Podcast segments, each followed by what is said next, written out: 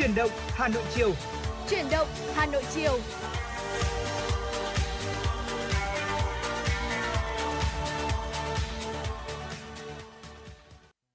Xin được mến chào quý vị thính giả, nhạc hiệu quen thuộc của truyền động Hà Nội chiều đã vang lên. Đồng hồ cũng đã điểm 16 giờ, Quang Minh và Tuấn Hiệp cũng đã quay trở lại để có thể đồng hành cùng quý vị thính giả à, trong 120 phút trực tiếp của chương trình. Chương trình của chúng tôi đang được phát sóng trực tiếp trên tần số FM 96 MHz của Đài Phát thanh và Truyền hình Hà Nội cũng như là website hanoitv.vn. Quý vị thính giả hãy giữ sóng và tương tác với chúng tôi qua số điện thoại quen thuộc của chương trình 024 3773 6688 quý vị nhé.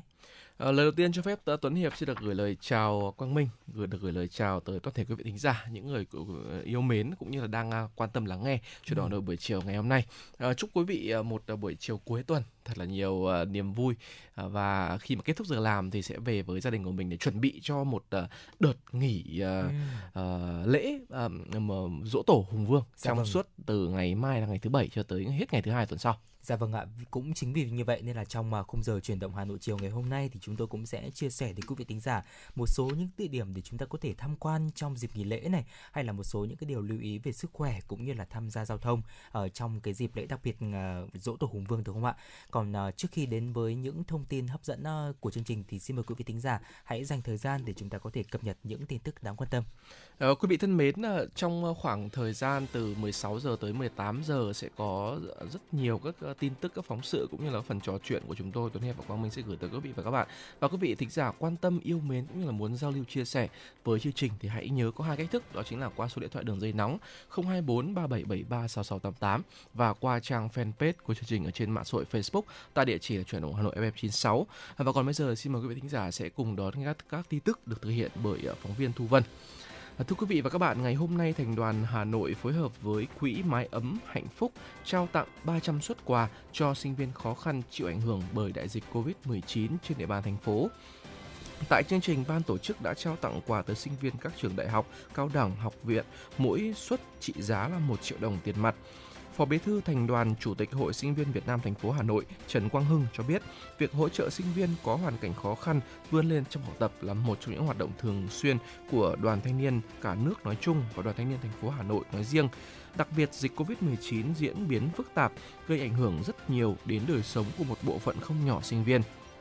Thấu hiểu được sự khó khăn đó, tuổi trẻ thủ đô đẩy mạnh thực hiện các hoạt động quyên góp, ủng hộ, quan tâm chăm lo tới sinh viên có hoàn cảnh khó khăn, sinh viên nước ngoài đang học tập và sinh sống tại Hà Nội, hỗ trợ sinh viên tìm kiếm nhà trọ, đăng ký khu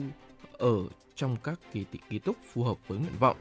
Phát biểu tại chương trình, Giám đốc Quỹ Mái ấm hạnh phúc Nguyễn Thị Tố Quyên cho biết, với mục tiêu chung tay kết nối, chia sẻ yêu thương, Quỹ Mái ấm hạnh phúc vui mừng khi được tham gia chương trình hỗ trợ các phần quà cho sinh viên gặp khó khăn bởi đại dịch Covid-19. Giá trị vật chất của các phần quà tuy không lớn nhưng giúp cho các em vượt qua khó khăn, yên tâm học tập, thu nạp kiến thức, có hành trang bước vào đời vững vàng, trở thành công dân có ích, góp phần xây dựng thủ đô và đất nước phấn khởi và xúc động khi nhận các xuất quà, sinh viên Hoàng Thị Lan Hương, Đại học Bách khoa Hà Nội chia sẻ, em rất vui khi được nhận phần quà này và cảm thấy được tiếp sức để cho học tập tốt hơn. Kính thưa quý vị và các bạn, so với dự thảo mà Bộ Lao động Thương binh và Xã hội đưa ra lấy ý kiến, thời điểm áp dụng chính sách hỗ trợ đối với người lao động quay trở lại thị trường lao động được tính từ ngày 1 tháng 4 thay vì ngày 1 tháng 3 năm 2022. Lý giải việc kéo dài thêm thời gian, Cục trưởng Cục Việc làm, Bộ Lao động Thương binh và Xã hội Vũ Trọng Bình cho biết, đây là một trong những giải pháp để thu hút người lao động đang ở quê tránh dịch Covid-19 có thêm động lực để quay trở lại thành phố làm việc. Theo quy định, không chỉ lao động chính thức được ký hợp đồng, lao động thử việc cũng được nhận hỗ trợ miễn là có giao kết hợp đồng từ một tháng trở lên. Cụ thể đối với người lao động đang làm việc, mức hỗ trợ là 500.000 đồng trên một tháng, tối đa 3 tháng. Điều kiện hưởng là đang ở ở thuê và ở trọ trong khoảng thời gian từ ngày 1 tháng 2 đến ngày 30 tháng 6 năm 2022, có hợp đồng lao động không xác định thời hạn hoặc hợp đồng lao động xác định thời hạn từ một tháng trở lên được giao kết và bắt đầu thực hiện trước ngày 1 tháng 4 đang tham gia bảo hiểm xã hội bắt buộc tại tháng liền kề trước thời điểm doanh nghiệp lập danh sách lao động đề nghị hỗ trợ tiền thuê nhà. Trường hợp người lao động không thuộc đối tượng tham gia bảo hiểm xã hội bắt buộc thì phải có tên trong danh sách trả lương của doanh nghiệp của tháng liền kề trước thời điểm doanh nghiệp lập danh sách lao động đề nghị hỗ trợ tiền thuê nhà. Đối với người lao động quay trở lại thị trường lao động, mức hỗ trợ là 1 triệu đồng trên một tháng, tối đa 3 tháng. So với các chính sách hỗ trợ trước đây, thời gian thực hiện các thủ tục chi trả được rút ngắn, tối đa là 11 ngày. Theo hướng dẫn, người lao động tự làm đơn có giấy xác nhận của chủ nhà trọ. doanh nghiệp tổng hợp và niêm yết danh sách công khai ít nhất 3 ngày. Cơ quan bảo hiểm xã hội xác nhận danh sách trong vòng 2 ngày. Thời gian từ lúc Ủy ban nhân dân cấp huyện tiếp nhận hồ sơ đến khi Ủy ban nhân dân cấp tỉnh ra quyết định hỗ trợ và chi trả cho người lao động là 4 ngày. Doanh nghiệp chi trả cho người lao động trong vòng 2 ngày kể từ khi nhận được kinh phí hỗ trợ. Thưa quý vị thính giả, từ 0 giờ ngày 8 tháng 4 hôm nay, Hà Nội cho phép mở lại các loại hình kinh doanh dịch vụ có điều kiện như karaoke, quán bar, vũ trường, quán game, nhưng phải đảm bảo các điều kiện theo quy định và tuân thủ các biện pháp phòng chống dịch. Tối qua, tổ công tác liên ngành gồm đội cảnh sát kinh tế công an quận Hoàn Kiếm, đội quản lý thị trường số 2 Hà Nội cùng lực lượng công an, ủy ban nhân dân các phường của quận Hoàn Kiếm phối hợp kiểm tra đột xuất cơ sở kinh doanh dịch vụ có điều kiện như karaoke, quán bar trước giờ mở cửa. Đội cảnh sát kinh tế công an quận Hoàn Kiếm, công an thành phố Hà Nội cùng đội quản lý thị trường số 2 triển khai phương án kiểm tra các cơ sở kinh doanh có điều kiện trên địa bàn tại quán bar số 19 Hàng Tre, phường Lý Thái Tổ, quận Hoàn Kiếm. Qua kiểm tra cho thấy, dù đã ký cam kết và được Ủy ban dân phường hướng dẫn tuyên truyền đầy đủ về yêu cầu phòng chống dịch COVID-19, nhưng cơ sở kinh doanh chưa chuẩn bị đầy đủ trang thiết bị phòng chống dịch tại thời điểm kiểm tra. Cụ thể, quán bar mới trang bị nước sát khuẩn, máy đo thân nhiệt, chưa có khẩu trang. Đến khi lãnh đạo Ủy ban dân phường nhắc nhở, chủ cơ sở mới bổ sung lực lượng liên ngành kiểm tra giấy phép kinh doanh, những giấy tờ có liên quan đến phòng cháy chữa cháy, quy định đảm bảo an ninh trật tự của cơ sở. Theo chủ cơ sở, ngày 7 tháng 4, Ủy ban dân phường Lý Thái Tổ đã hướng dẫn phát thông báo yêu cầu sở kinh doanh thực hiện nghiêm các biện pháp phòng chống dịch trong quá trình mở cửa. Vào chiều ngày 7 tháng 4, cơ bản việc chuẩn bị mở cửa hoàn tất, sẵn sàng đón khách trở lại. Trong đêm kiểm tra, lực lượng chức năng phát hiện và thu giữ bình khí N2O tức là bóng cười tại cơ sở kinh doanh trên phố Mã Mây. Một thông tin đáng quan tâm tiếp theo, Sở Văn hóa và Thể thao Hà Nội vừa công bố kế hoạch tổ chức liên hoan nghệ thuật quần chúng các xã nông thôn mới, phường Văn Minh đô thị Hà Nội lần thứ nhất năm 2022. Sự kiện được tổ chức nhằm, nhằm nâng cao chất lượng hoạt động, nhân rộng nếp sống, sinh hoạt văn hóa lành mạnh trong các xã nông thôn mới, phường Văn Minh đô thị gắn với thực hiện cuộc vận động toàn dân toàn kết xây dựng nông thôn mới, đô thị văn minh.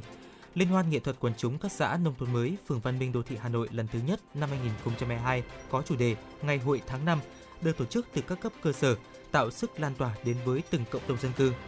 Căn cứ vào kết quả từ cấp cơ sở, các quận huyện thị xã tuyển chọn tiết mục đặc sắc tiêu biểu tham gia trung khảo liên hoan cấp thành phố, dự kiến tổ chức nhân dịp kỷ niệm ngày sinh nhật Bác ngày 19 tháng 5.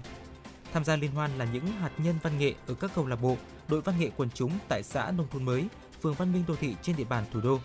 Các đội xây dựng chương trình nghệ thuật với thời lượng 20 phút, chủ đề nội dung ca ngợi Đảng Quang Vinh, dân tộc anh hùng, Bắc Hồ vĩ đại, ca ngợi thủ đô trên chặng đường hội nhập và phát triển, xây dựng người Hà Nội thanh lịch, văn minh gắn với phong trào toàn dân đoàn kết xây dựng nông thôn mới, đô thị văn minh. Ban tổ chức dự kiến trao các giải A, giải B và giải khuyến khích theo chuyên đề kèm tiền thưởng cho chương trình. Các tiết mục của các tập thể và cá nhân đạt kết quả tốt trong liên hoan. Kính thưa quý vị và các bạn, vừa rồi là những tin tức đầu tiên của chương trình chuyển động Hà Nội chiều ngày hôm nay do phóng viên Thu Vân của chúng tôi thực hiện. Còn bây giờ xin mời quý vị thính giả cùng lắng nghe một giai điệu âm nhạc ca khúc Trầu không qua tiếng hát của Hồng Duyên.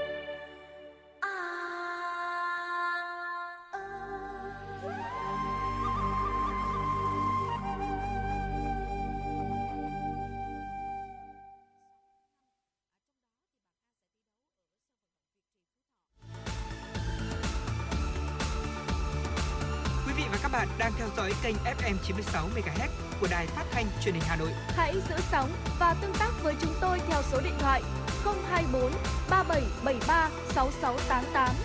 FM 96 đồng hành trên mọi nẻo đường. đường.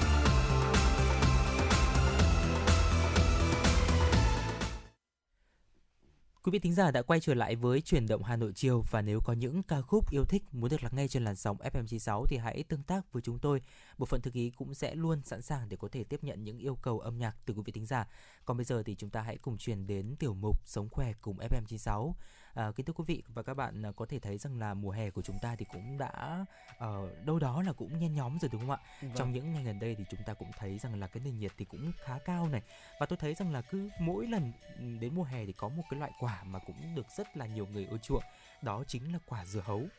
Ừ, uh, vâng thật sự mà nói thì khi mà tôi nhắc đến mùa hè thì tôi thường nhắc đến những cái loại nước giải khát hơn ừ. là hoa quả bởi vì là tôi không có nhiều cái, cái, cái niềm đam mê hoa quả lắm nhưng mà dạ thật vâng. sự thì thưa quý vị à, cái việc mà chúng ta cần bổ sung các loại vitamin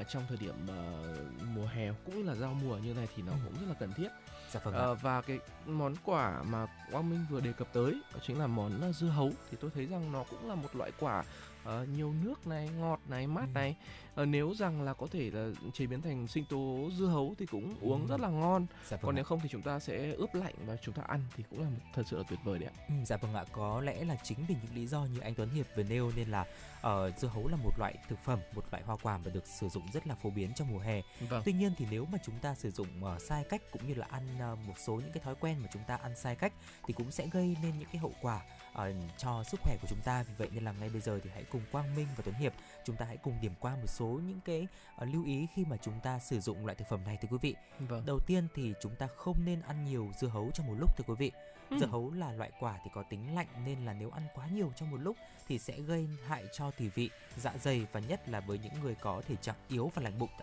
và nếu mà chúng ta cố ăn nhiều thì sẽ gây nên là cái hiện tượng chúng ta có thể là bị đau bụng tiêu chảy đầy bụng hay là khó tiêu đấy ạ. Vâng những thính giả mà có niềm yêu thích với dưa hấu thì hãy lưu ý nhé. À, dù mình thích là mình muốn ăn dưa hấu nhiều như thế nào quý vị cũng đừng quên là là, là việc chúng ta ăn vừa phải thôi ừ. đừng ăn à, quá nhiều vì cái gì quá cũng không hay mà à, mình hãy lấy dưa hấu làm một thứ giải khát tạm thời nhẹ nhẹ hoặc là một cái món tráng miệng sau một uh, bữa ăn sáng trưa hoặc là tối thì ừ. tôi nghĩ rằng nó sẽ tốt hơn là cái việc mình sử dụng ăn nhiều đúng không nào quang minh ừ. à, một cái lưu ý thứ hai dành cho các quý vị thính giả đó chính là uh, chúng ta uh, không nên uh, ướp lạnh cái dưa hấu quá lâu ạ cái việc mà mình để dưa hấu lâu ở trong tủ lạnh thì nó sẽ hình thành nên một cái lớp màng lạnh ở trên bề mặt của uh, thịt dưa và từ đó thì nó tạo nên thành đá bao phủ uh, thì khi mà chúng ta ăn ấy thì những người mà răng yếu hoặc là uh, có vấn đề về răng miệng thì sẽ ừ. bị uh, đau răng rồi thì uh, những uh, nhiều thính giả thì còn bị viêm họng nữa dạ và vâng. hơn thế nữa thì cái nhiệt độ của dưa hấu đá nó nó có thể là gây nên là kích thích hoặc là làm tê liệt lại cái tuyến nước bọt và cái dây thần kinh bị rắc ở lưỡi cũng như là dây thần kinh nha chu ở trong khoang miệng của quý vị. Còn ờ, ngoài ra thì dưa hấu lạnh nó sẽ ờ, gây tổn thương ở một số ừ, bộ phận của cơ thể như là lá lách hoặc là dạ dày. À, thậm chí là nó còn khiến cho tình trạng đau dạ dày uh, nó nặng hơn khi mà quý vị những người mà bị bệnh về dạ dày lại ăn uh, không những là ăn mà còn ăn nhiều cái dưa hấu ướp lạnh. Uhm và đấy thì cũng chính là cái, cái lý do vì sao mà một số các chuyên gia thì có khuyến cáo rằng là uh, chúng ta nên bảo quản dưa hấu ở nhiệt độ thường ờ, để làm ờ, giảm bớt để để để làm giảm đi cái ảnh hưởng xấu của dưa hấu đồng thời thì nó cũng là làm à, không bị suy giảm quá nhiều những cái chất dinh dưỡng tự nhiên có trong các loại quả này. Ừ, dạ vâng ạ và nếu mà trong trường hợp mà chúng ta muốn làm à, ướp lạnh dưa hấu thì chúng ta cũng chỉ nên là để tối đa 2 tiếng thôi bởi vì là chúng ta có thể thấy rằng là nếu mà vào mùa hè thì nếu mà chúng ta ướp lạnh dưa hấu ở nhiệt độ quá là sâu hay là quá lâu thì cái biên độ nhiệt mà so với nhiệt độ phòng cũng như là cái nhiệt độ khi mà chúng ta ăn dưa hấu vào thì nó cũng chênh lệch khá là lớn từ đó thì cũng sẽ gây nên cái việc là chúng ta có thể là bị đau họng đấy ạ. Vâng. Và một lưu ý tiếp theo khi mà chúng ta sử dụng dưa hấu thưa quý vị, đó chính là nếu mà chúng ta đã bổ rồi thì ờ, để lâu cũng không nên ăn đâu ạ. Bởi vì là nếu mà dưa hấu đã bổ ra mà chúng ta không ăn ngay thì rất dễ tạo cơ hội cho vi khuẩn sinh sôi cũng như là hình thành và đặc biệt là trong mùa hè nữa. Và việc mà chúng ta ăn loại dưa hấu này thì có thể là kéo theo nhiều bệnh cũng như là uh, những cái bệnh lý về đường tiêu hóa nếu như mà chúng ta uh, ăn thưởng thức những cái uh, đĩa dưa hấu mà chúng ta đã bổ rồi nhưng mà chúng ta lại chưa ăn luôn mà chúng ta lại để một thời gian lâu thì từ đó thì chúng ta có thể là um, loại dưa hấu đó thì cũng sẽ là uh, ảnh hưởng cũng như là có thể là hình thành một số những cái vi khuẩn gây hại cho hệ tiêu hóa của chúng ta. Vâng, vừa ảnh hưởng sức khỏe mà vừa lãng phí đúng không Quang Ừ, Minh? Và khi mà chúng ta bổ ra mà không ăn hết thì uh, khi mà bỏ đi thì khá lãng phí. Vậy nên quý vị thính giả thân mến, quý vị uh, cũng, cũng hãy nhớ là chúng ta uh, dùng vừa phải thôi. Uh, còn nếu mà những quý vị mà cảm thấy là ăn miếng dưa hấu nó hơi khó khăn ấy thì mình sẽ có thể là làm sinh tố dưa hấu Ừ. một chút đá, một chút đường vào hoặc là chúng ta có thể thay đường bằng mật ong chẳng hạn thì Dạ ờ, vâng. ờ, sẽ là một cốc sinh tố một ly sinh tố trong cái thời điểm mùa hè sắp tới rất, là- rất là tuyệt vời đấy ạ Ừ, dạ vâng ạ, đó là một vài những cái lưu ý mà chúng tôi à, gửi đến quý vị thính giả khi mà chúng ta thưởng thức dưa hấu vào mùa hè. Còn bây giờ thì chúng ta hãy cùng nhau quay trở lại với không gian âm nhạc của em96. Ngay lúc này đây thì bộ phận thư ký của chương trình cũng đã nhận được một yêu cầu âm nhạc ca khúc bài ca tôm cá xin gửi được gửi đến à, quý vị thính giả có đuôi số điện thoại là 1619. Xin mời quý vị thính giả cùng lắng nghe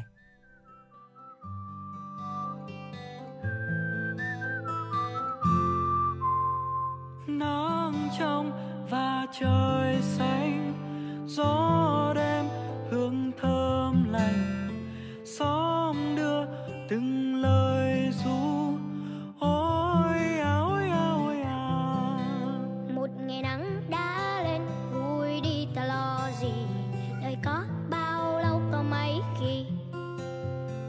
is all the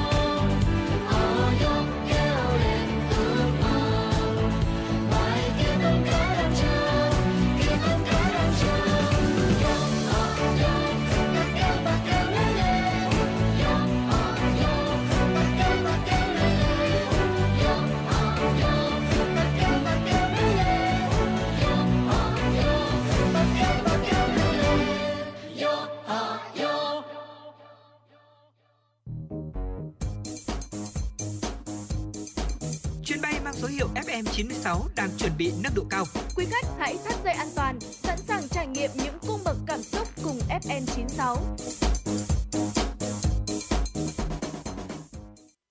Chào mừng quý vị thính giả quay trở lại với chuyển động Hà Nội chiều ngày hôm nay và thưa quý vị thính giả, thời lượng tiếp theo của chuyển động Hà Nội xin mời tất cả quý vị sẽ cùng đón nghe các tin tức được chuyển về từ phát thanh viên uh, từ phóng viên Thu Vân ạ. À, thưa quý vị và các bạn, đại diện tập đoàn Điện lực Việt Nam EVN cho biết sau khi cân đối tài chính, EVN cam kết 2022 sẽ không tăng giá điện. Chia sẻ tại hội thảo khơi thông dòng vốn đầu tư vào ngành điện, ông Nguyễn Tài Anh, Phó Tổng Giám đốc Tập đoàn Điện lực Việt Nam EVN cho biết, mặc dù áp lực từ các chi phí đầu vào sản xuất của ngành điện tăng rất mạnh, nhưng EVN sau khi cân đối tài chính cam kết năm 2022 sẽ không tăng giá điện. Nói thêm về vấn đề này, ông Nguyễn Tài Anh cho biết, trong tình hình thế giới biến động nhanh, xung đột giữa Nga-Ukraine đã đẩy giá nhiên liệu sơ cấp như là than, dầu khí tăng cao. Giá than trước đây khoảng từ 60 đến 70 đô la Mỹ trên một tấn, nay đã tăng lên hơn 220 đô la Mỹ một tấn. Khi giá LNG cũng thay đổi nhanh chóng từ 6 đến 8 đô la Mỹ, nay khoảng 20 đô la Mỹ. Cùng với đó thì giá sắt thép để xây dựng các dự án nguồn điện và truyền tải điện đều tăng cao. Tất cả các yếu tố đó, ngành điện nói riêng và nhiều ngành khác thì đều đang phải chịu áp lực ở toàn bộ đầu vào xây dựng và sản xuất kinh doanh. Ông Nguyễn Tài Anh nói, nhưng sau khi cân đối thì EVN cam kết năm 2022 sẽ không tăng giá điện. Chúng ta sẽ cân đối làm sao chi phí giá cả các nguồn điện ở mức hợp lý nhất để phục vụ phát triển kinh tế, đặc biệt sau quá trình phục hồi do đại dịch COVID-19. Đây cũng là chỉ đạo của Thủ tướng Chính phủ và chúng tôi có thể cân đối. Tuy vậy, vị đại diện EVN cũng cho rằng dưới áp lực từ các chi phí đầu vào cao như vậy, nếu các chi phí này tiếp tục tăng thì việc cân đối đầu vào với bán điện là hết sức khó khăn. Thậm chí lợi nhuận năm nay đã được cân bằng không để bảo đảm cho mức bán điện hợp lý. Kính thưa quý vị và các bạn, ghi nhận vào khoảng 9 giờ 30 phút, công ty vàng bạc đá quý Sài Gòn niêm yết giá vàng SJC ở mức 68,25 và 68,92 triệu đồng trên một lượng mua vào bán ra, tăng 50.000 đồng trên một lượng ở cả chiều mua vào và bán ra so với chốt phiên ngày hôm qua. Tại công ty cổ phần tập đoàn vàng bạc đá quý Doji, doanh nghiệp điều chỉnh tăng 100.000 đồng trên một lượng giá vàng bán ra vàng SJC và giữ nguyên giá thu mua so với cuối phiên ngày hôm qua. Hiện tại giá vàng SJC giao dịch ở quanh mức 68,1 và 68,8 triệu đồng trên một lượng mua và bán ra. Tại công ty trách nhiệm hữu hạn Bảo Tín Minh Châu, doanh nghiệp niêm yết giá vàng miếng SJC ở mức là 68,26 và 68,84 triệu đồng trên một lượng, tăng 100.000 đồng trên một lượng ở cả chiều mua vào và bán ra so với chốt phiên ngày hôm qua. Bộ Giáo dục và Đào tạo vừa công bố đề thi minh họa tốt nghiệp trung học phổ thông 2022, trong khi đề thi đang được ra theo hướng phù hợp với mục tiêu xét tốt nghiệp trung học phổ thông và với diễn biến của dịch bệnh COVID-19 kéo dài hơn 2 năm qua, nhiều trường đại học vẫn mong muốn Bộ Giáo dục và Đào tạo tăng thêm độ phân hóa ở những câu cuối để thuận lợi trong việc xét tuyển bởi như vài năm trở lại đây, ranh giới giữa đỗ và trượt đại học của các thí sinh xuất sắc nhiều lúc cũng được quyết định ở con số thập phân rất nhỏ. Đề thi lạ có phần đánh đố và khó khăn hơn năm ngoái là cảm nhận của nhiều học sinh sau khi làm các đề thi minh họa của năm nay. Tuy nhiên, theo đánh giá của giáo viên, mức độ phân hóa ở những câu cuối vẫn chưa thực sự rõ ràng, cho nên càng thử thách hơn đối với những bạn năm nay có ý định thi ngành có điểm chuẩn cao của trường Đại học Y Hà Nội. Năm 2021, điểm chuẩn ngành y đa khoa là 28,85 điểm. Năm nay trường này không có kỳ thi riêng, chỉ phụ thuộc vào nguồn tuyển từ kỳ thi tốt nghiệp. Đề thi 2 năm qua có phần dễ hơn, tính phân hóa không cao, các trường cũng giảm dần chỉ tiêu vào điểm tốt nghiệp. Hai yếu tố này khiến cho điểm chuẩn năm ngoái cao đột biến. Dù đã tự chủ tuyển sinh nhưng trong bối cảnh dịch bệnh kéo dài, nhiều trường đại học vẫn không vẫn trông cậy vào nguồn tuyển từ kỳ thi tốt nghiệp trung học phổ thông. Do vậy, theo các trường, điều quan trọng là cần điều chỉnh là độ phân hóa đề thi chứ không phải là độ khó. Để ai thật sự giỏi mới xứng đáng được điểm 9, điểm 10. Điều đó sẽ làm giảm bớt áp lực lên xã hội và chính thí sinh khi 30 điểm vẫn chưa thể đỗ vào ngành học mình mong muốn. Một thông tin đáng quan tâm tiếp theo, Thanh tra Sở Giao thông Vận tải Hà Nội cho biết, trong quý 1 năm 2022, lực lượng này đã kiểm tra và lập biên bản xử lý vi phạm hành chính 27 trường hợp thi công các công trình đào đường, đào hè, hoàn trả mặt đường không đúng quy định, gây mất an toàn giao thông và mỹ quan đô thị trên địa bàn các quận Ba Đình, Hoàn Kiếm, Cầu Giấy, Hai Bà Trưng, Đống Đa, Thanh Xuân, Hoàng Mai, Long Biên, Hà Đông và các huyện Đông Anh, Sóc Sơn, Thanh Trì và Thường Tín. Qua đó phạt tiền tổng cộng 165 triệu đồng đối với các trường hợp vi phạm. Các lỗi vi phạm chủ yếu của các nhà thầu bị xử lý bao gồm thi công công trình trong phạm vi đất dành cho người đi bộ, không có giấy phép thi công theo quy định, không hoàn trả phần đường lòng đường theo nguyên trạng khi thi công xong, tự ý cải tạo vỉa hè trái phép, để vật liệu ngoài phạm vi thi công gây cản trở giao thông.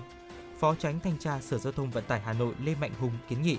để đảm bảo trật tự an toàn giao thông và bảo vệ kết cấu hạ tầng giao thông đô thị, Thanh tra Sở kiến nghị Sở Giao thông Vận tải Hà Nội chỉ đạo phòng quản lý kết cấu hạ tầng giao thông, ban duy tu các công trình hạ tầng giao thông và các đơn vị quản lý đường thường xuyên phối hợp với thanh tra sở trong công tác giám sát, kiểm tra và xử lý vi phạm. Đặc biệt yêu cầu các đơn vị quản lý đường phải giám sát chặt chẽ các đơn vị, các vị trí thi công hoàn trả mặt đường, đảm bảo êm thuận cho các phương tiện tham gia giao thông. Đồng thời có văn bản chấn chỉnh đối với các đơn vị chủ đầu tư, nhà thầu thi công vi phạm nhiều lần.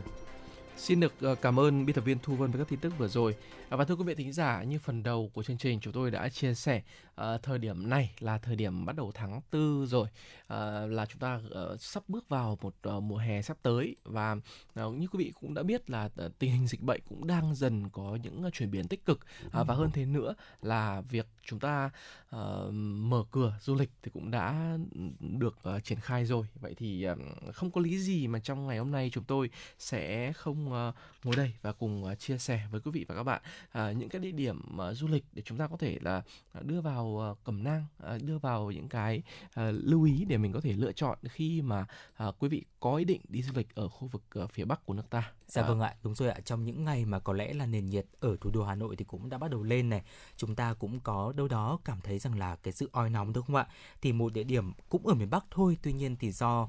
địa hình ở vùng núi nên là cũng có một cái thời tiết rất là dễ chịu so với mùa hè. Thì chúng ta cũng cân nhắc để có thể là cho chuyến đi du lịch của chúng ta vào dịp lễ Tết ờ, Dỗ Tổ Hùng Vương chẳng hạn đúng không ạ? Đó chính là Sapa. Không biết là anh Tuấn Hiệp đã có dịp nào đến với vùng đất Sapa chưa ạ? Dạ chưa. Vậy thì ờ, À, ừ. nếu mà nói về việc này thì thực sự là tôi là một người thích biển hơn. À, lên rừng xuống biển thì tôi hay lựa chọn xuống biển để tôi à, đi du lịch nhưng mà khi tôi cũng đã đặt ở trong đầu rồi là nếu rằng mình sẽ thử một cái ờ, chuyến nào đó mình đi lên núi để xem Ừ. là cái việc mà mình khám phá những cái vùng đất ở trên núi thì nó sẽ có gì khác hoặc cái việc mà chúng ta đi du lịch hoặc là nghỉ dưỡng tại cái khu vực vùng núi thì có gì khác so với à, khu vực vùng biển hay không vậy Ừ. thì ngày hôm nay cũng sẽ là một cái phần chia sẻ của chúng tôi và cũng sẽ là một cái phần mà để tôi có thể là tưởng tượng và trải nghiệm rồi. ờ, trải trải nghiệm về à, trí tưởng tượng của mình Ừ. để tới xem là Sapa sẽ có những cái ờ, nơi như thế nào những du lịch như thế nào làm gì khi mà mình tới đó Ừm. Dạ vâng ạ. Vậy thì ờ, ngay bây giờ chúng ta hãy cùng điểm qua một số những địa điểm mà chúng ta chắc chắn rồi sẽ không thể bỏ qua nếu như mà chúng ta có cơ hội đến với Sapa thưa quý vị. vâng ạ Địa điểm đầu tiên chắc chắn đó sẽ là phải uh, nhắc đến là đỉnh Phan Xipang ạ. À, đỉnh Phan Xipang thì nằm ở độ cao 3.143 m so với mực nước biển thuộc dãy núi Hoàng Liên Sơn thưa quý vị. Và đỉnh Phan Xipang thì luôn là một địa điểm rất hấp dẫn cho du khách nhất Sapa. À, chúng ta có thể đi từ Sun Plaza tức là ngay trung tâm nhà thờ đá thôi thưa quý vị ở sảnh chính của khách sạn M và chúng ta có thể là trải nghiệm tàu hỏa Mường Hoa đến ga Hoàng Liên sau đó thì chúng ta sẽ mất từ khoảng 15 cho đến 20 phút đi cáp treo tới ga Fansipan từ đây thì chúng ta sẽ lựa chọn một trong hai cách, đó chính là đi bộ 600 bậc thang hoặc là mua vé tàu lửa để có thể dễ dàng chinh phục đỉnh núi. Ờ, trong hành trình lên đỉnh thì ờ, chúng ta mà có thể là sẽ ờ, trải nghiệm với bạn bè cũng như là gia đình của mình bằng việc là sẽ băng qua thung lũng mường hoa xinh đẹp và chiêm ngưỡng toàn bộ thiên nhiên vùng núi Tây Bắc hùng vĩ từ độ cao rất là ấn tượng. Và chúng ta cũng có thể là khám phá quần thể du lịch văn hóa tâm linh cũng như là check in tại cột mốc nhóc nóc nhà Đông Dương đúng không ạ? Là một cái địa điểm mà à, có lẽ rằng là cũng được rất là nhiều người chia sẻ ở những hình ảnh rất là ấn tượng ở địa điểm này. Vâng ạ. Và khi mà chúng ta đến với Phan Xipang vào mùa xuân, tức là vào thời điểm này khi mà chúng ta cũng đang ở cuối mùa xuân và giao mùa sang mùa hè thì uh, chúng ta cũng có thể là đến cầu Bình An tại những địa điểm tâm linh và ngắm hoa nở rộ ở khắp vùng núi rừng uh, và cũng rất là đẹp cũng như là chúng ta cũng sẽ uh, lưu lại được những bức, bức hình rất là ấn tượng. Và khi mà chúng ta bước sang mùa hạ thì nơi đây thì sẽ ngập tràn trong những cái uh, màu hoa ví dụ như là hoa đỗ quyên này, hồng cổ, hướng dương hay là cẩm tú cầu còn vào mùa thu thì chúng ta cũng sẽ có cơ hội để có thể ngắm nhìn mùa lúa chín ở, ở những cái khu rừng à, khu ruộng bậc thang rất là ấn tượng hay là vào mùa đông thì ở đâu đó thì chúng ta cũng sẽ nếu may mắn thì chúng ta cũng sẽ đi vào những cái thời điểm mà có băng giá hay là ờ, chúng ta có thể trải nghiệm ờ, tuyết rơi ở ngay chính tại Việt Nam của chúng ta và chắc chắn rồi đó chính là ờ, uh, Phan Xipang và đó chính là một cái địa điểm mà chúng ta không thể bỏ qua nếu như mà chúng ta đi du lịch Sapa thưa quý vị. Vâng ạ, à, trong lúc mà Quang Minh à, chia sẻ những thông tin tới quý vị thính giả, tôi cũng đã nhắm mắt và thử tưởng tượng xem là một cái hình ảnh à, cảnh sắc thiên nhiên khu vực vùng núi thì nó sẽ trông như thế nào và thật sự đúng là ấn tượng khi mà nghĩ về à, những ngọn núi trùng trùng điệp điệp Đúng rồi. rồi à, những à, thung lũng như là thung lũng à, Mường Thanh chẳng hạn thì à, nó thật sự là chúng ta tự hào khi mà Việt Nam chúng ta có rừng vàng biển bạc đúng không ạ? dạ vâng chính xác ạ. Vâng thưa quý vị thính giả, một điểm tiếp theo chúng tôi xin được ờ, chia sẻ với những quý vị thính giả mà đang có cái mong muốn là mình sẽ có thể đi du lịch trong những ngày sắp tới gần đây hoặc là tương lai sẽ là một hai tháng tới khi mà mùa hè đến. Đó chính là bản Cát Cát. Ờ, nằm giữa núi rừng rộng lớn thì bản Cát Cát mang cái vẻ đẹp mộc mạc với những căn nhà gỗ bên cạnh con suối chảy róc rách. Ờ, sắc thổ cẩm thì là đặc trưng của đồng bào dân tộc ở đây rồi thì cũng đã ngập tràn trong không gian, nó cũng ngập tràn ở trong à, à, các cái trang phục rồi ở những cái đồ vật trang trí hoặc là những cái gian hàng thủ công mà quý vị đặt chân đến. Và từ cổng vào thì ờ, mình sẽ đi theo con đường lát đá. Ở con đường này nó rất là nhộn nhịp, mà mình có thể là vừa hít thở không khí trong lành mà vừa được ngắm các khung cảnh những cái nếp sống của đồng bào dân tộc nơi đây. À, và càng đi sâu vào ờ, khu vực trung tâm bản thì những chiếc cối xay nước khổng lồ, những cái cầu tre rồi dòng suối hoa và à, thác bạc ạ, nó sẽ dần dần nó sẽ dần dần xuất hiện và khiến cho ờ, quý vị sẽ không khỏi trầm trồ khi mà có thể thưởng ngoạn một cái cái cái cảnh đẹp những cái nét đẹp nó rất là hoang sơ và thanh bình đó và khi mà tất cả các quý vị mà tới với bản cát cát à, mà chúng ta check in ấy thì quý vị đừng quên à, gọi là à, bỏ một chút à, chi phí nho nhỏ thôi để Ừ. đầu tư thuê một cái bộ trang phục của người đồng bào dân tộc Hơ Mông tại à, một số các cửa hàng ở ngay cổng vào để có thể là sở hữu một cái album ảnh một cái Ừ. bộ sưu tập ảnh ừm, mà mình mặc à, cái cha- diện trang phục à, truyền thống Dạ của vâng. đồng bào các dân tộc và mình Ừ. sẽ à, gọi là lưu lại những cái kỷ niệm đẹp khi mà chúng ta tới bản cát cát Ừ, dạ vâng ạ, cũng chia sẻ với anh Tuấn Hiệp và quý vị thính giả đó chính là tôi cũng mới ghé bản Cát Cát cách đây 3 ngày. Vâng. Và thực sự là khi mà chúng ta đến với à, bản Cát Cát này chúng ta hòa mình vào cái nếp sống rất là bình dị, giản dị cũng như là mang đậm cái ờ, dấu ấn tộc người của người Hơ Mông Vâng. và cụ thể là người Hơ Mông đen thưa quý vị thì chúng ta cũng thấy rất là ấn tượng bởi vì là ở đó thì họ cũng có những cái à, khu triển lãm rất là sống động để chúng ta có thể tham quan. Ví dụ như là tôi đã à, ngồi gần 30 phút để có thể theo dõi một phụ nữ người Hơ Mông dệt vải đấy ạ. Vâng. Ờ, đó là một cái trải nghiệm rất là thú vị mà chúng ta cũng có thể là ờ, quan sát cũng như là tham quan khi mà chúng ta đến với bản Cát Cát thưa quý vị. Và ngoài ờ, đỉnh Phan Xipang hay là bản Cát Cát thì chúng ta cũng có rất nhiều những địa điểm nữa ở Sapa Ờ, và chúng ta có thể kể đến là bản Tà Văn thưa quý vị. Cách thị trấn ờ, trung tâm Sapa khoảng 11 km thì bản Tà van không xô bồ cũng như là nhộn nhịp mà chỉ có thiên nhiên rộng lớn với nhịp sống ờ, rất là chậm chậm và đơn sơ. Đến đây thì chúng ta có thể là uh, phải ghé đến những cái à, lán nhà thô sơ trên sườn đồi để có thể tận hưởng một cái view ngắm ruộng bậc thang rất là đẹp ở vùng núi Tây Bắc hoặc là dành thời gian đi dạo ở giữa biển lúa hay là hòa mình cùng với đất trời. Không những thế thì bản Tả Ban còn sở hữu những ngôi nhà cổ đặc trưng của người Giấy, là nơi lưu giữ nét đẹp lịch sử cũng như là văn hóa đời sống của đồng bào dân tộc từ thuở sơ khai. Ngoài ra thì những hoạt động thú vị khác như là nghịch nước này, sống ảo tại cầu mây, vắt qua suối mừng hoa hay là tận hưởng cuộc sống bản địa tại những khu hay là những căn nhà homestay à, hoặc là chúng ta cũng có thể là thưởng thức những đặc sản núi rừng à, ví dụ như là thịt trâu gác bếp chẳng hạn ạ cũng rất là thú vị và rất là đáng để chúng ta có thể trải nghiệm đấy ạ Vâng, à, tới đây thì lại lạ nhỉ, lại là à, có thể là thưởng thức đặc sản cũng là Ừ. ở cùng với những người dân tộc bản địa thì dạ vâng cũng là một trải nghiệm khá là hay đấy. Tôi sẽ à, lưu lại những cái à, gợi ý này. À, một gợi ý tiếp theo thì xin được gửi tới các quý vị thính giả đó chính là chúng ta có thể tới cổng trời Sapa. Ừ. À, để đến được cổng trời Sapa thì à, quý vị và các bạn sẽ phải à, vượt một cái cung đường à, cũng khá là ngoằn ngoèo, nó rơi vào tầm khoảng à, 18 cây số để à, chinh phục con đèo Ô Quy Hồ nhưng mà bù lại thì thành quả sẽ rất là xứng đáng khi mà được chạm tay tới mây ở độ cao là 2.000 mét. Ừ. Ừm, đứng ở cổng trời thì tầm quan sát của quý vị sẽ bao quát toàn cảnh thung lũng hùng vĩ. Ừm,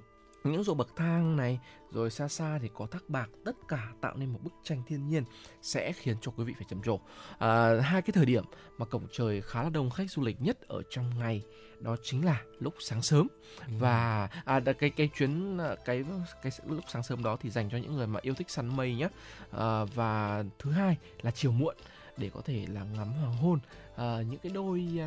tôi tôi xin gợi ý nhỏ nhỏ thôi là những uh, đôi bạn trẻ chẳng hạn Ừ. hoặc là những đôi tình nhân ờ, mà cả tình nhân cao tuổi nhá Ừ. à, tôi không còn là những bạn trẻ nữa những đôi tình nhân nếu mà muốn à, à, gọi là một chút lãng mạn gì đó vào buổi sáng thì hãy tới đây săn mây à, vào lúc bình minh còn nếu không thì một chút lãng mạn vào buổi chiều Ừ. thì hãy tới đây để ngắm hoàng hôn Dạ vâng ạ và anh Tuấn Hiệp có biết không khi mà tôi đến với cổng trời Sapa thì tôi được à, những người dân cũng như là hướng dẫn viên du lịch chia sẻ rằng là ở ở đó thì có một cái um, tương truyền rằng là nếu mà một cặp đôi nào đó mà à, cùng nhau ngắm bình minh và hoàng hôn ở cổng trời Sapa đấy ạ thì sẽ à, hạnh phúc với nhau đến suốt đời đấy ạ. dạ vâng. Thật là vì- thú vị. Ừ, vì vậy nên là quý vị thính giả cũng có thể à, trải nghiệm cổng trời Sapa. Tuy nhiên thì cũng như anh Tuấn Hiệp vừa chia sẻ đó chính là cổng trời Sapa thì cũng khá là xa và được đi thì cũng khá là khó khăn khi mà cách à, thị trấn Sapa đến là 18 km. Vì vậy nên là nếu mà quý vị tính giả muốn trải nghiệm một uh, khu vực uh, núi trời gần với mây để chúng ta có thể là săn mây hay là ngắm hoàng hôn mà lại gần với trung tâm thị trấn thì chúng ta có thể ghé đến núi Hàm Rồng thưa quý vị. Núi Hàm Rồng thì khiến du khách ấn tượng bởi vì ờ, đỉnh núi thì được hình thành bởi những mỏm đá xếp chồng lên nhau và thoạt nhìn từ xa thì như một chiếc đầu rồng hướng về phía trời xanh. À, tận dụng lợi thế từ thiên nhiên, nơi đây được phát triển thành một khu du lịch sinh thái bao gồm ba khu vực chính là vườn hoa Hàm Rồng, vườn đá Thạch Lâm và đỉnh Hàm Rồng thưa quý vị. Đi từ cổng vào thì địa điểm đầu tiên chính là vườn hoa và sau đó thì sẽ đến những địa điểm tiếp theo như là Quang Minh vừa chia sẻ. Và theo truyền thuyết thì núi Hàm Rồng chính là hiện thân của một nàng rồng đang ngóng chờ chồng của mình ở sau khi bị chia cắt bởi đại hồng thủy. Đến nay thì với câu chuyện này ngọn núi này vẫn được xem là biểu tượng cho tình nghĩa vợ chồng thủy chung và lãng mạn đấy ạ. Vì vậy à, núi Hàm Rồng cũng sẽ là một địa điểm mà chúng ta có thể là à, ghé thăm, trải nghiệm và tham quan và đặc biệt là sẽ rất là phù hợp cho những cặp đôi đấy ạ. nhắc đến lãng mạn thì không thể nào mà không kể tới đó chính là chợ tình Sapa thưa quý vị dạ vâng. À, chợ tình Sapa là chợ của người Giao à, được tổ chức vào mỗi thứ bảy hàng tuần tại khu vực à, nhà thờ cổ với rất nhiều các hoạt động văn hóa bản địa đặc sắc à, bắt đầu nhộn nhịp từ buổi chiều thì các cô gái sẽ súng xính quần áo xinh đẹp và à, khoác lên mình những cái bộ trang phục thêu hoa thổ cẩm sặc sỡ à, rồi thì quấn khăn đỏ và cùng với những cái à, trang sức rất là xinh xắn còn thì các chàng trai ví dụ như là tôi hoặc là quang minh thì, thì Ừ. sẽ như thế nào sẽ mặc áo tràm sẽ đeo Ừ. khăn quàng đồng hồ rồi thì à, mang trên vai là cassette thu âm một Ừ. cái để để mà phát lên một cái cái, khúc nhạc à, cũng lãng mạn nào đó để có thể tỏ tình chẳng hạn à, và thì khi mà ở cái địa điểm à, du lịch Sapa à, cho các cặp đôi này thì ờ, tôi nghĩ rằng là ờ, hoặc là ừ, quý rất là nhiều quý vị sẽ không thể nào mà ờ, rời mắt được những cái điệu múa truyền thống rất là uyển chuyển hoặc là là, là sẽ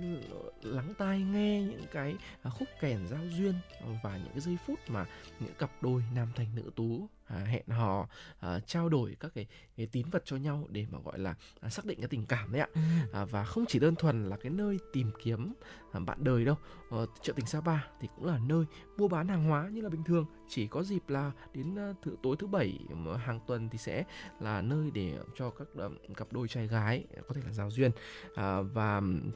hơn thế nữa thì cái chợ tình Sapa cũng là à, nơi mà kết nối hữu nghị và giao lưu văn hóa của các dân tộc ở trong Việt Nam chúng ta. Dạ vâng ạ, có thể thấy rằng là Sapa là một vùng đất mà uh, mang cái đặc trưng ờ, của tộc người rất là đậm nét. Tuy nhiên thì cũng mang những cái nét uh, giao thoa rất là hài hòa của những dân tộc. Chúng ta có thể kể đến là dân tộc Mông này, dân tộc Giao, dân tộc Giấy hay là cả người Kinh nữa. Thì đó là những cái nét giao thoa rất là tuyệt vời mà chúng ta có thể trải nghiệm khi mà đến với uh, vùng đất Sapa. Còn bây giờ thì chúng ta hãy cùng quay trở lại với không gian âm nhạc quý vị nhé. Chúng ta hãy cùng nhau tận hưởng à, không gian cũng như là không khí của núi rừng Tây Bắc, ca khúc Nhà em ở lưng đồi qua tiếng hát của Sen Hoàng Mỹ Lam.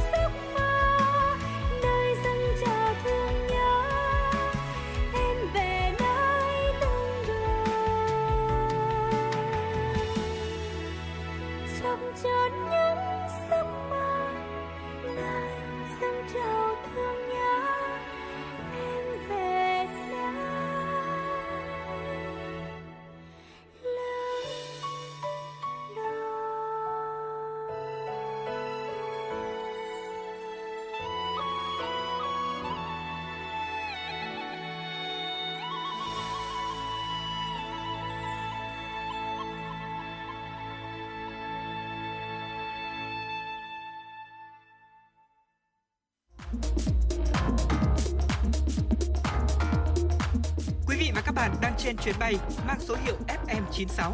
Hãy thư giãn, chúng tôi sẽ cùng bạn trên mọi cung đường. Hãy giữ sóng và tương tác với chúng tôi theo số điện thoại 024 3773 6688.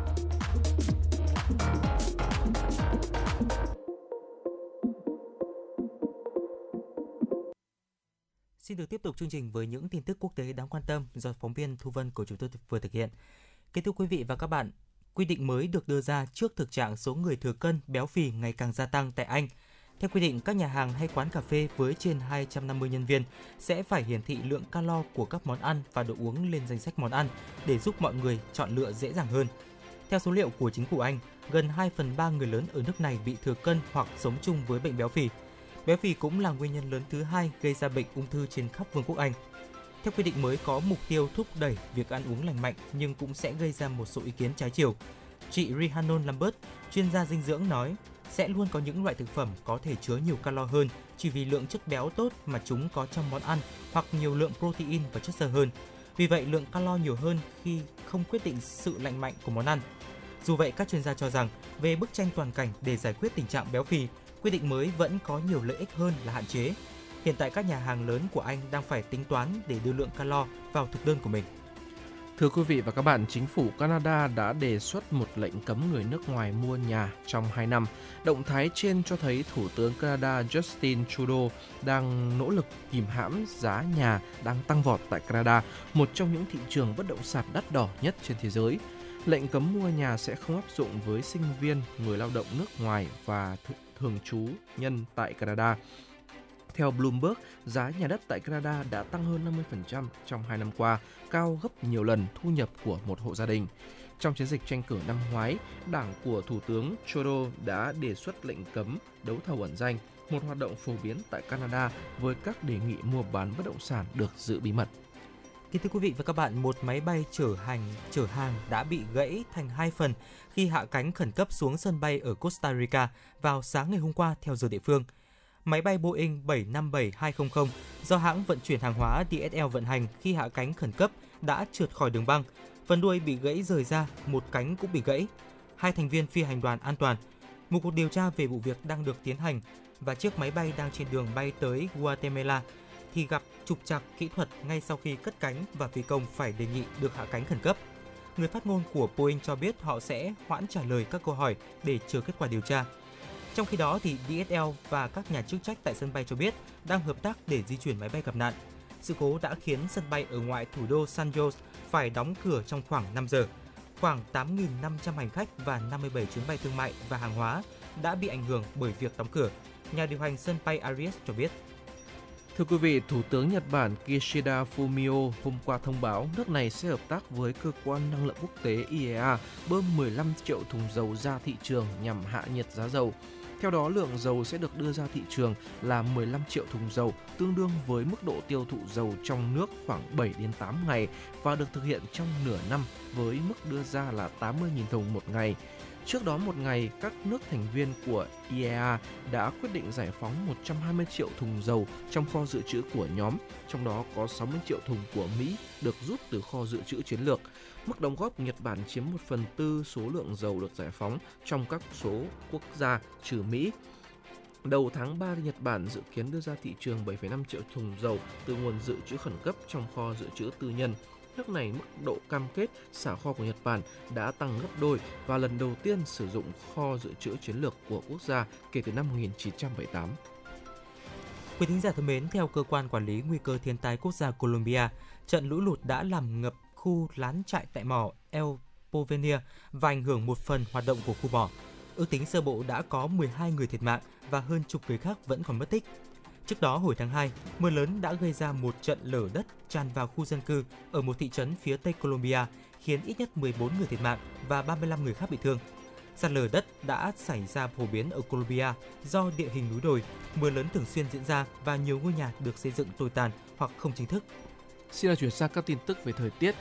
Thưa quý vị và các bạn, Hà Nội bước sang những ngày đầu hạ, đây cũng là thời điểm cho mùa hoa loa kèn khởi sắc. Loài hoa này còn được gọi là hoa của tháng tư bởi loa kèn chỉ nở duy nhất một lần vào tháng tư hàng năm. Tuy không rực rỡ, tỏa hương những loài hoa khác nhưng mà sắc trắng giản dị lại tạo nên vẻ đẹp tinh khiết rất riêng cho loài hoa loa kèn. Và có lẽ cũng vì vậy mà từ lâu thì hoa loa kèn đã đi vào thơ ca, nhạc họa, đã trở thành biểu tượng cho những ngày đầu hè của thủ đô Hà Nội. Còn về tình thời tiết, tại thủ đô Hà Nội thì đêm nay trời sẽ phổ biến là không mưa. Thời điểm này trời rét với nhiệt độ thấp nhất trong khoảng là từ 19 đến 21 độ. Ngày mai nắng là trạng thái chủ đạo trên toàn thành phố với nhiệt độ cao nhất là từ 29 tới là 30 độ. Đối với thời tiết các tỉnh thành khác ở khu vực Bắc Bộ thì từ nay đến sáng sớm mai trời sẽ tạnh giáo à, và nhưng mà có xuất hiện sương mù nhẹ. Ở thời điểm này thì trời rét về đêm và sáng tại khu vực vùng núi và lạnh ở khu vực Trung Du cũng như là đồng bằng. À, ngày mai thì toàn miền trời sẽ nắng giáo cùng với nhiệt độ trưa chiều ở ngưỡng là từ 28 đến 31 độ. Ở khu Tây Bắc thì có nơi cao hơn. Lui xuống khu vực Trung Bộ thì trong 24 giờ tới, thời tiết phổ biến là ít mưa và ngày có nắng nhiều. Còn về thì nhiệt độ thì cao nhất sẽ dao động là từ 28 đến 31 độ ở phần phía Bắc đèo Hải Vân và từ 29 32 độ tại khu vực Đà Nẵng cho tới Ninh Thuận. Còn khu vực Bình Thuận nhiệt độ cao hơn đôi chút, khoảng là trên 32 độ. Và đi xa hơn về phía nam đất nước thì trong 24 giờ tới thì Do đang trong thời kỳ mùa khô nên ban ngày nắng sẽ xuất hiện từ sớm kéo dài cho tới chiều Ờ, và nhiệt độ phổ biến là từ 28 đến 31 độ ở Tây Nguyên, còn ở Nam Bộ là từ 31 đến 34 độ và riêng miền Đông thì cao hơn. Dạ vâng ạ, xin được cảm ơn những thông tin dự báo thời tiết từ anh Tuấn Hiệp. Kính thưa quý vị và các bạn, à, bây giờ cũng đã là 16 giờ 55 và à, chúng ta hãy cùng nhau quay trở lại với không gian âm nhạc của FM96. Quang Minh và Tuấn Hiệp cũng sẽ quay trở lại ngay sau ca khúc này. Xin mời quý vị thính giả cùng lắng nghe ca khúc đã bao lâu qua tiếng hát của Nguyên Hà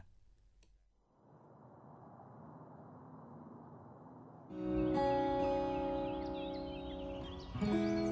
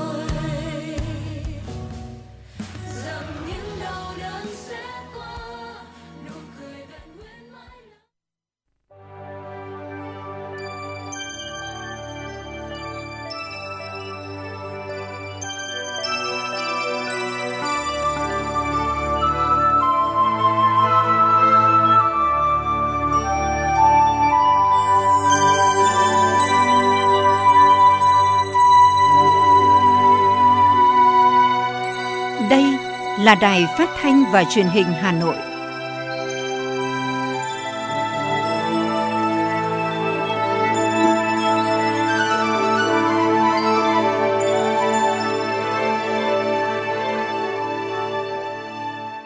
Xin kính chào quý vị và các bạn. Quý vị và các bạn đang đến với chương trình Truyền động Hà Nội chiều, phát sóng 17 giờ các ngày trên sóng phát thanh Hà Nội FM96. Thưa quý vị và các bạn, hội nghị chuyên đề Ban chấp hành Đảng bộ thành phố Hà Nội khóa 17 đã diễn ra trong ngày mùng 7 tháng 4. Các đại biểu đã họp bàn cho ý kiến về hai tờ trình, kế hoạch đầu tư xây dựng cải tạo trường học công lập đạt chuẩn quốc gia, nâng cấp hệ thống y tế và tu bổ tôn tạo di tích trong giai đoạn 2022-2025 và biện pháp giải quyết tập trung xử lý đối với các dự án vốn ngoài ngân sách có sử dụng đất chậm tiến độ, chậm triển khai, vi phạm pháp luật đất đai trên địa bàn thành phố Hà Nội. Đây là sự cụ thể hóa đưa vào thực hiện một cách nhanh chóng quyết liệt những chủ trương định hướng mới của thành ủy Hà Nội vừa qua về tập trung đầu tư tạo bứt phá trên ba lĩnh vực là giáo dục, y tế và văn hóa. Nội dung này sẽ được chúng tôi chuyển đến trong phần tiếp theo của chương trình. Còn bây giờ sẽ là phần tổng hợp tin tức mà chúng tôi vừa cập nhật. Xin mời quý vị và các bạn cùng đón nghe. Kính thưa quý vị và các bạn, sáng ngày hôm nay, Hội đồng nhân dân thành phố Hà Nội khóa 16 khai mạc kỳ họp thứ tư, kỳ họp chuyên đề xem xét quyết định một số vấn đề quan trọng đối với sự phát triển của thành phố. Các đồng chí Nguyễn Thị Tuyến, Ủy viên Trung ương Đảng, Phó Bí thư Thường trực Thành ủy, Trung Ngọc Anh, Ủy viên Trung ương Đảng, Phó Bí thư Thành ủy, Chủ tịch Ủy ban nhân dân thành phố, Nguyễn Ngọc Tuấn, Phó Bí thư Thành ủy, Chủ tịch Hội đồng nhân dân, Nguyễn Văn Phong, Phó Bí thư Thành ủy và Nguyễn Lan Hương, Chủ tịch Ủy ban Mặt trận Tổ quốc Việt Nam thành phố Hà Nội tham dự. Phát biểu khai mạc kỳ họp, Chủ tịch Hội đồng nhân dân thành phố Nguyễn Ngọc Tuấn khẳng định, dưới sự lãnh đạo và chỉ đạo quyết liệt, hiệu quả của Thành ủy, Hội đồng nhân dân, Ủy ban nhân dân thành phố, sự vào cuộc chủ động, tích cực của Mặt trận Tổ quốc, các tổ chức chính trị xã hội, các cấp các ngành và cả hệ thống chính trị, quý 1 năm 2022, thành phố đã đạt được nhiều kết quả quan trọng, đảm bảo các mục tiêu hoạt động phòng chống dịch, kinh tế phục hồi rõ nét, toàn diện sau ảnh hưởng của đại dịch. Tổng sản phẩm trên địa bàn thành phố tăng 5,83%, cao hơn so với bình quân chung của cả nước. Thu ngân sách ước đạt 102.402 tỷ đồng, bằng 32,9% so với dự toán và tăng 19,6% so với cùng kỳ. Tại kỳ họp chuyên đề, Hội đồng nhân dân thành phố sẽ xem xét quyết định một số vấn đề quan trọng nhằm đáp ứng yêu cầu phát triển kinh tế xã hội và đảm bảo các vấn đề dân sinh. Sau phần khai mạc của Chủ tịch Hội đồng nhân dân thành phố, Hội đồng nhân dân thành phố đã lắng nghe Ủy ban nhân dân thành phố báo cáo tờ trình về kế hoạch đầu tư xây dựng, cải tạo trường học công lập đạt chuẩn quốc gia, nâng cấp hệ thống y tế và tu bổ, tôn tạo di tích giai đoạn 2022-2025 và các năm tiếp theo, bổ sung kế hoạch đầu tư công chung dài hạn 5 năm 2021-2025 và phân bổ vốn thuộc kế hoạch đầu tư công thấp cấp thành phố năm 2022. Ủy ban nhân dân thành phố cũng báo cáo tờ trình phê duyệt chủ trương đầu tư, điều chỉnh chủ trương đầu tư một số dự án sử dụng vốn đầu tư công của thành phố và tờ trình về các biện pháp tập trung xử lý đối với các dự án vốn ngoài ngân sách có sử dụng đất chậm triển khai trên địa bàn thành phố Hà Nội.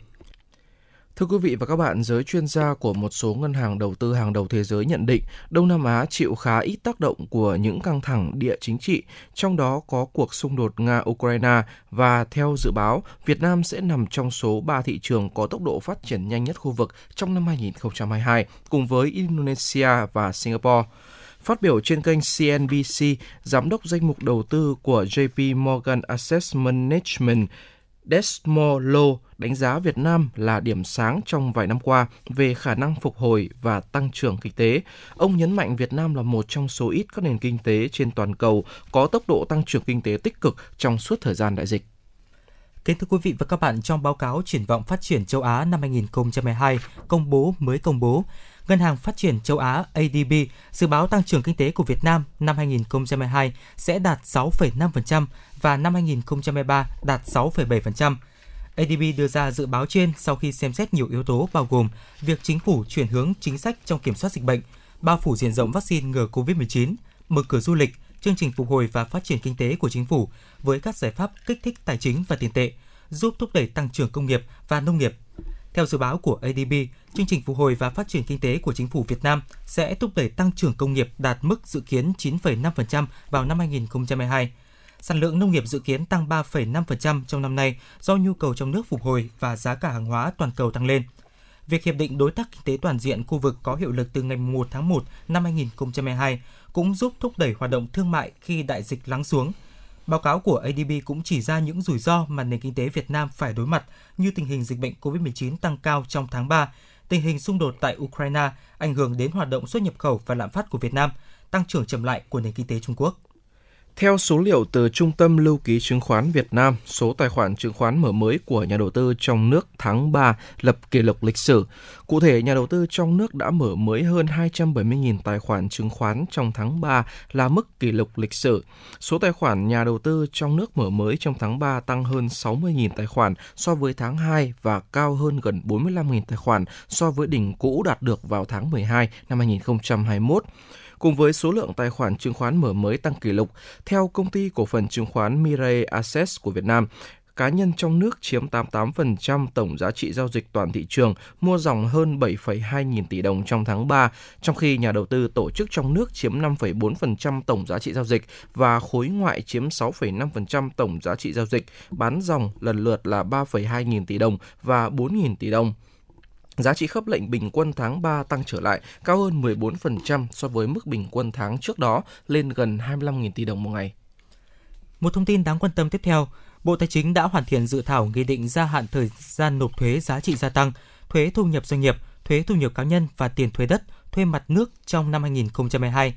Theo đánh giá của nhiều chuyên gia, đại diện doanh nghiệp, đây là liều thuốc quý giúp các doanh nghiệp và hộ kinh doanh có thêm nguồn lực đầu tư cho sản xuất, kinh doanh, sớm phục hồi sau ảnh hưởng của dịch COVID-19.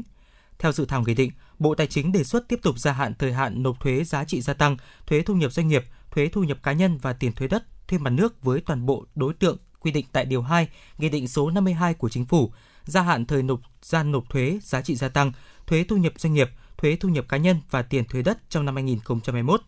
Về thời gian thực hiện, Bộ Tài chính đề xuất gia hạn 6 tháng đối với số thuế giá trị gia tăng từ tháng 3 đến tháng 5 năm 2022 và quý 1 năm 2022, gia hạn 5 tháng đối với số thuế giá trị gia tăng của tháng 6 năm 2022 và quý 2 năm 2022,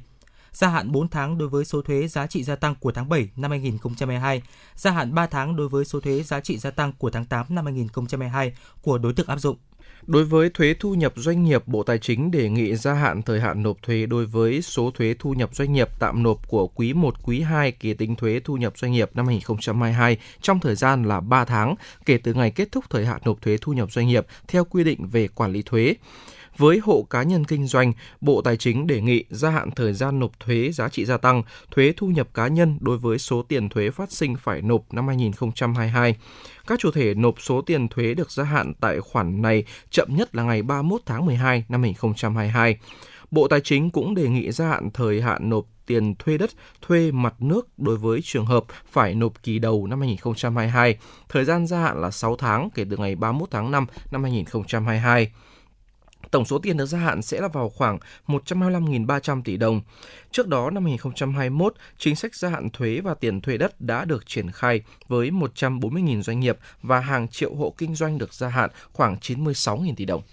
Quý vị thính giả thân mến, vừa rồi là những tin tức đáng quan tâm do phóng viên Kim Oanh của chúng tôi thực hiện. Còn bây giờ xin mời quý vị thính giả cùng lắng nghe phóng sự của chúng tôi với chủ đề Đảng bộ thành phố Hà Nội tạo chuyển biến mạnh mẽ, nâng cao chất lượng giáo dục y tế và phát huy giá trị di tích. Ngày 7 tháng 4, Ban chấp hành Đảng bộ thành phố Hà Nội tổ chức hội nghị chuyên đề bàn các nội dung kế hoạch đầu tư xây dựng, cải tạo trường học công lập đạt chuẩn quốc gia, nâng cấp hệ thống y tế và tu bổ tôn tạo di tích trong giai đoạn 2022-2025, biện pháp giải quyết tập trung xử lý đối với các dự án vốn ngoài ngân sách có sử dụng đất chậm tiến độ, chậm triển khai, vi phạm pháp luật đất đai trên địa bàn thành phố. Ủy viên Bộ Chính trị, Bí thư Thành ủy Hà Nội Đinh Tiến Dũng chủ trì hội nghị. Phát biểu khai mạc, Bí thư Thành ủy Hà Nội Đinh Tiến Dũng nêu rõ mục tiêu của thành phố Hà Nội đến năm 2025, số trường công lập đạt chuẩn quốc gia 80 đến 85%, số giường bệnh trên một vạn dân là 30 đến 35 giường. Đồng thời cho biết Thành ủy đã chỉ đạo Ban cán sự Đảng Ủy ban dân thành phố xây dựng kế hoạch đầu tư xây dựng cải tạo trường học đạt chuẩn quốc gia nâng cấp hệ thống y tế và tu bổ tôn tạo di tích trong giai đoạn 2022-2025 đề cập về biện pháp giải quyết tập trung xử lý đối với các dự án vốn ngoài ngân sách có sử dụng đất chậm tiến độ, chậm triển khai, vi phạm pháp luật đất đai trên địa bàn thành phố Hà Nội, Bí thư Thành ủy Đinh Tiến Dũng cho biết quyết tâm xử lý. Thời gian qua, thành phố cũng đã triển khai nhiều biện pháp nhằm khắc phục, giải quyết những tồn tại của các dự án vốn ngoài ngân sách có sử dụng đất chậm triển khai trên địa bàn, song hiệu quả chưa cao. Vì vậy, với quan điểm để tăng cường sự lãnh đạo chỉ đạo, tập trung xử lý giải quyết dứt điểm tình trạng các dự án chậm tiến độ, chậm triển khai trên địa bàn thành phố, thiết lập kỷ cương trong công tác quản lý dự án đầu tư và quản lý sử dụng đất đai, công khai minh bạch các dự án chậm tiến độ, chậm đưa đất vào sử dụng trên địa bàn thành phố để tạo sự đồng thuận, giám sát của người dân và doanh nghiệp.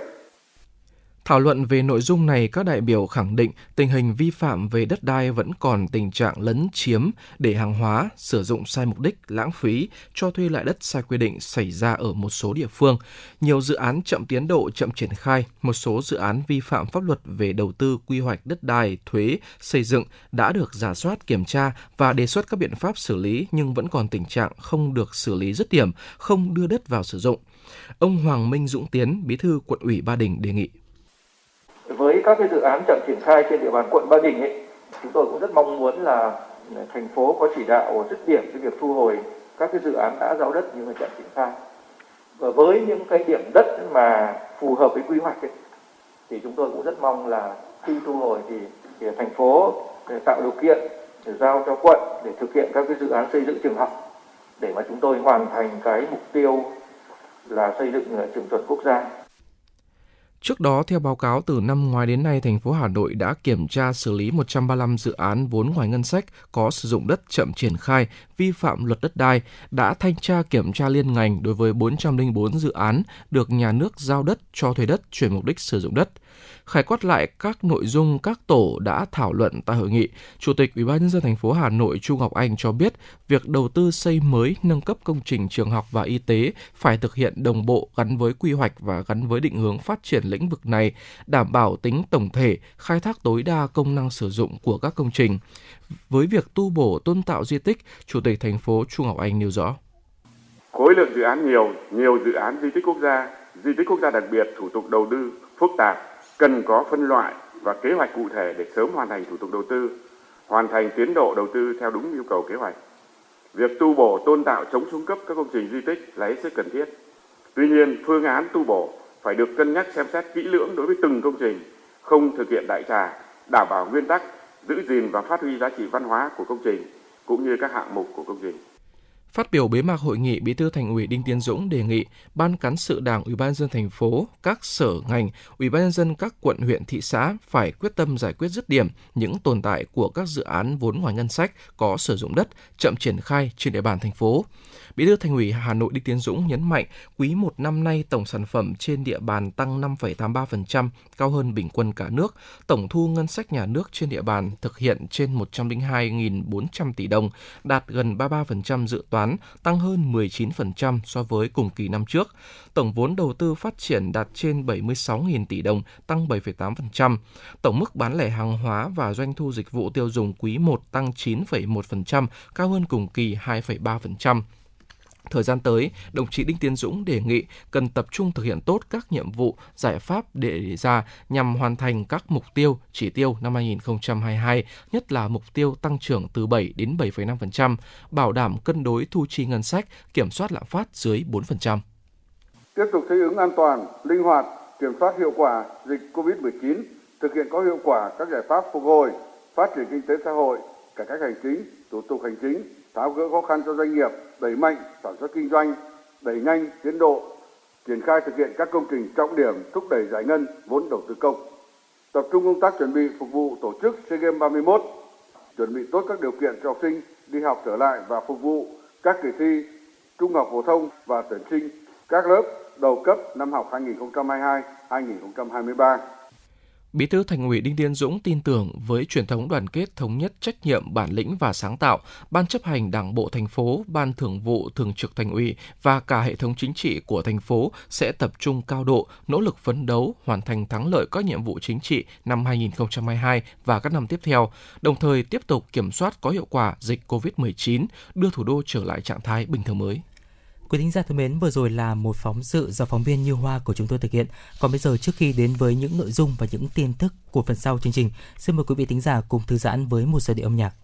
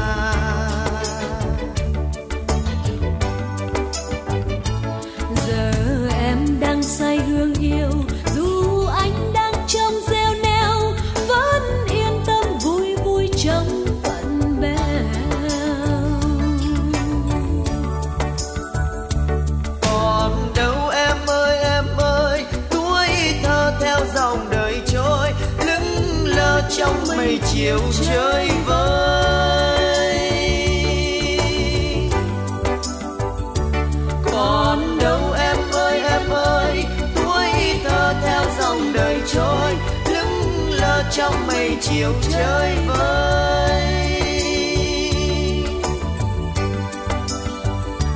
Còn đâu em ơi em ơi, tuổi thơ theo dòng đời trôi lững lờ trong mây chiều chơi vơi. Quý vị và các bạn đang trên chuyến bay mang số hiệu FM96 hãy thư giãn, chúng tôi sẽ cùng bạn trên mọi cung đường. Hãy giữ sóng và tương tác với chúng tôi theo số điện thoại 024 3773 6688. Thưa quý vị và các bạn, truyền động Hà Nội xin được tiếp tục với phần tin. Thưa quý vị, Ngân hàng Nhà nước Việt Nam ban hành công văn gửi các tổ chức tín dụng chi nhánh ngân hàng nước ngoài yêu cầu triển khai thực hiện nghiêm một số vấn đề để đảm bảo an toàn hoạt động, trong đó thực hiện kiểm soát các khoản cấp tín dụng với lĩnh vực rủi ro. Theo đó, Ngân hàng Nhà nước yêu cầu các tổ chức tín dụng kiểm soát chặt chẽ tốc độ tăng trưởng tín dụng theo đúng chỉ tiêu được giao thực hiện cho năm 2022, phù hợp với các giải pháp điều hành chính sách tiền tệ, tín dụng, hoạt động ngân hàng của chính phủ và ngân hàng nhà nước, yêu cầu các tổ chức tín dụng kiểm soát chặt chẽ các khoản cấp tín dụng đối với khách hàng vay vốn để tham gia đấu giá đất, bảo đảm đúng quy định của pháp luật. Kính thưa quý vị, quý 1 năm 2022, tình hình đăng ký doanh nghiệp trên cả nước có nhiều khởi sắc. Số doanh nghiệp thành lập mới và quay trở lại hoạt động ghi nhận tăng mạnh so với cùng kỳ năm trước. Theo Cục Quản lý Đăng ký Kinh doanh, Bộ Kế hoạch và Đầu tư, trong tháng 3 năm 2022, cả nước có 14.300 doanh nghiệp thành lập mới. Kết quả này nâng tổng số doanh nghiệp thành lập mới và doanh nghiệp quay trở lại hoạt động trong quý 1 là 60.200 doanh nghiệp. Bình quân một tháng có 20.000 doanh nghiệp thành lập mới và quay trở lại hoạt động. Thưa quý vị, trong dự báo mới nhất của Ngân hàng Phát triển châu Á ADB, kinh tế Việt Nam có thể phục hồi ở mức 6,5% trong năm nay. Trong đó, riêng sản lượng nông nghiệp dự báo sẽ tăng 3,5% trong năm nay, còn hoạt động xuất khẩu hàng hóa sẽ tăng từ 8 đến 10%. Trong bức tranh tổng quan đó có những đóng góp tích cực từ các mặt hàng trái cây việc được cấp phép xuất khẩu hoa quả tươi vào các thị trường lớn như Mỹ, EU, Australia và Nhật Bản không chỉ đem lại nguồn thu mà còn góp phần khẳng định uy tín, chất lượng và vị thế của nông nghiệp Việt Nam trên thị trường quốc tế. Dịch bệnh khiến quý một năm nay trái cây xuất khẩu tuy giảm mạnh tại thị trường Trung Quốc nhưng đã có sự chuyển dịch khá tích cực sang các thị trường có giá trị xuất khẩu cao như EU, Mỹ, Nhật Bản, Hàn Quốc và Australia. Sáng nay, công ty vàng bạc đá quý Sài Gòn SJC niêm yết giá vàng mua vào ở mức 68,25 triệu đồng trên một lượng, giá bán ra là 68,9 triệu đồng trên một lượng, cùng tăng 50.000 đồng trên một lượng ở cả chiều mua vào và bán ra so với chốt phiên giao dịch trước đó. Chênh lệch giá mua vào bán ra SJC vẫn duy trì ở mức 650.000 đồng trên một lượng. Cùng thời điểm, tập đoàn Doji niêm yết giá vàng mua vào bán ra ở mức 68,1 và 68,8 triệu đồng trên một lượng – So với chốt phiên giao dịch ngày hôm qua, giá vàng Doji giữ nguyên ở giá chiều mua vào nhưng tăng 100.000 đồng trên một lượng ở chiều bán ra. Chênh lệch giá mua và bán ra ở Doji ở mức 700.000 đồng trên một lượng. Theo Sở Nông nghiệp và Phát triển Nông thôn Hà Nội, mô hình nuôi cá và lúa đang phát triển mạnh ở nhiều địa phương của thành phố, đạt hiệu quả kinh tế tốt gắn với bảo vệ môi trường. Với mô hình một vụ lúa, một vụ cá đã giúp nông dân hạn chế tối đa việc xử lý môi trường trong sản xuất, sử dụng phân bón hoặc thức ăn chăn nuôi thích hợp, xu hướng sản xuất thuận theo tự nhiên.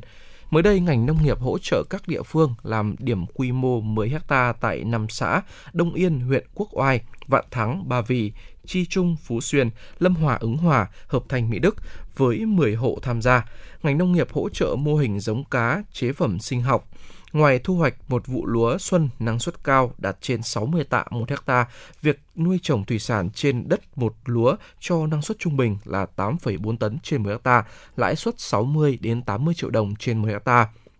Mô hình tạo hiệu quả kép do cá và lúa có quan hệ cộng sinh, hỗ trợ nhau phát triển, tiết kiệm chi phí thức ăn cho cá. Quý vị thính giả đang được lắng nghe chương trình Truyền động Hà Nội chiều phát sóng trực tiếp trên tần số FM 96 MHz của Đài Phát thanh và Truyền hình Hà Nội. Chương trình ngày hôm nay được thực hiện bởi ekip chỉ đạo nội dung nhà báo Nguyễn Kim Khiêm, chỉ đạo sản xuất Nguyễn Tiến Dũng, tổ chức sản xuất Xuân Luyến, biên tập viên Như Hoa, thư ký Thủ Vân cùng phát thanh viên Quang Minh Tuấn Hiệp, kỹ thuật viên Kim Thoa phối hợp sản xuất và thực hiện. Còn bây giờ xin mời quý vị thính giả cùng lắng nghe một giai điệu âm nhạc.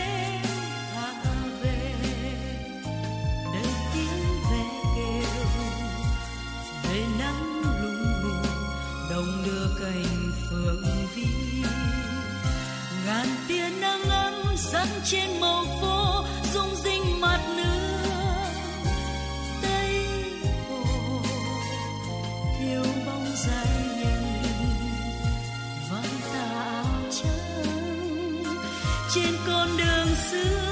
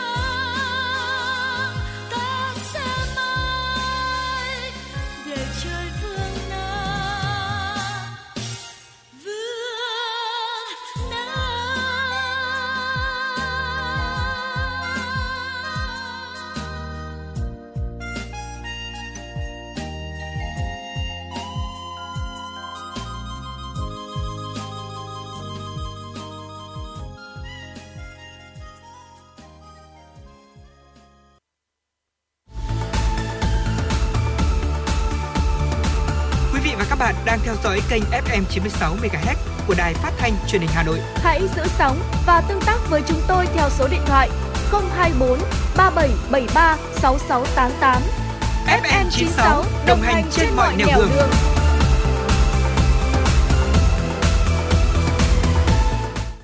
Quý vị thính giả thân mến, chúng ta đã quay trở lại với chuyển động Hà Nội chiều và ngay bây giờ thì hãy cùng Quang Minh và Tuấn Hiệp tiếp tục cập nhật những tin tức đáng quan tâm.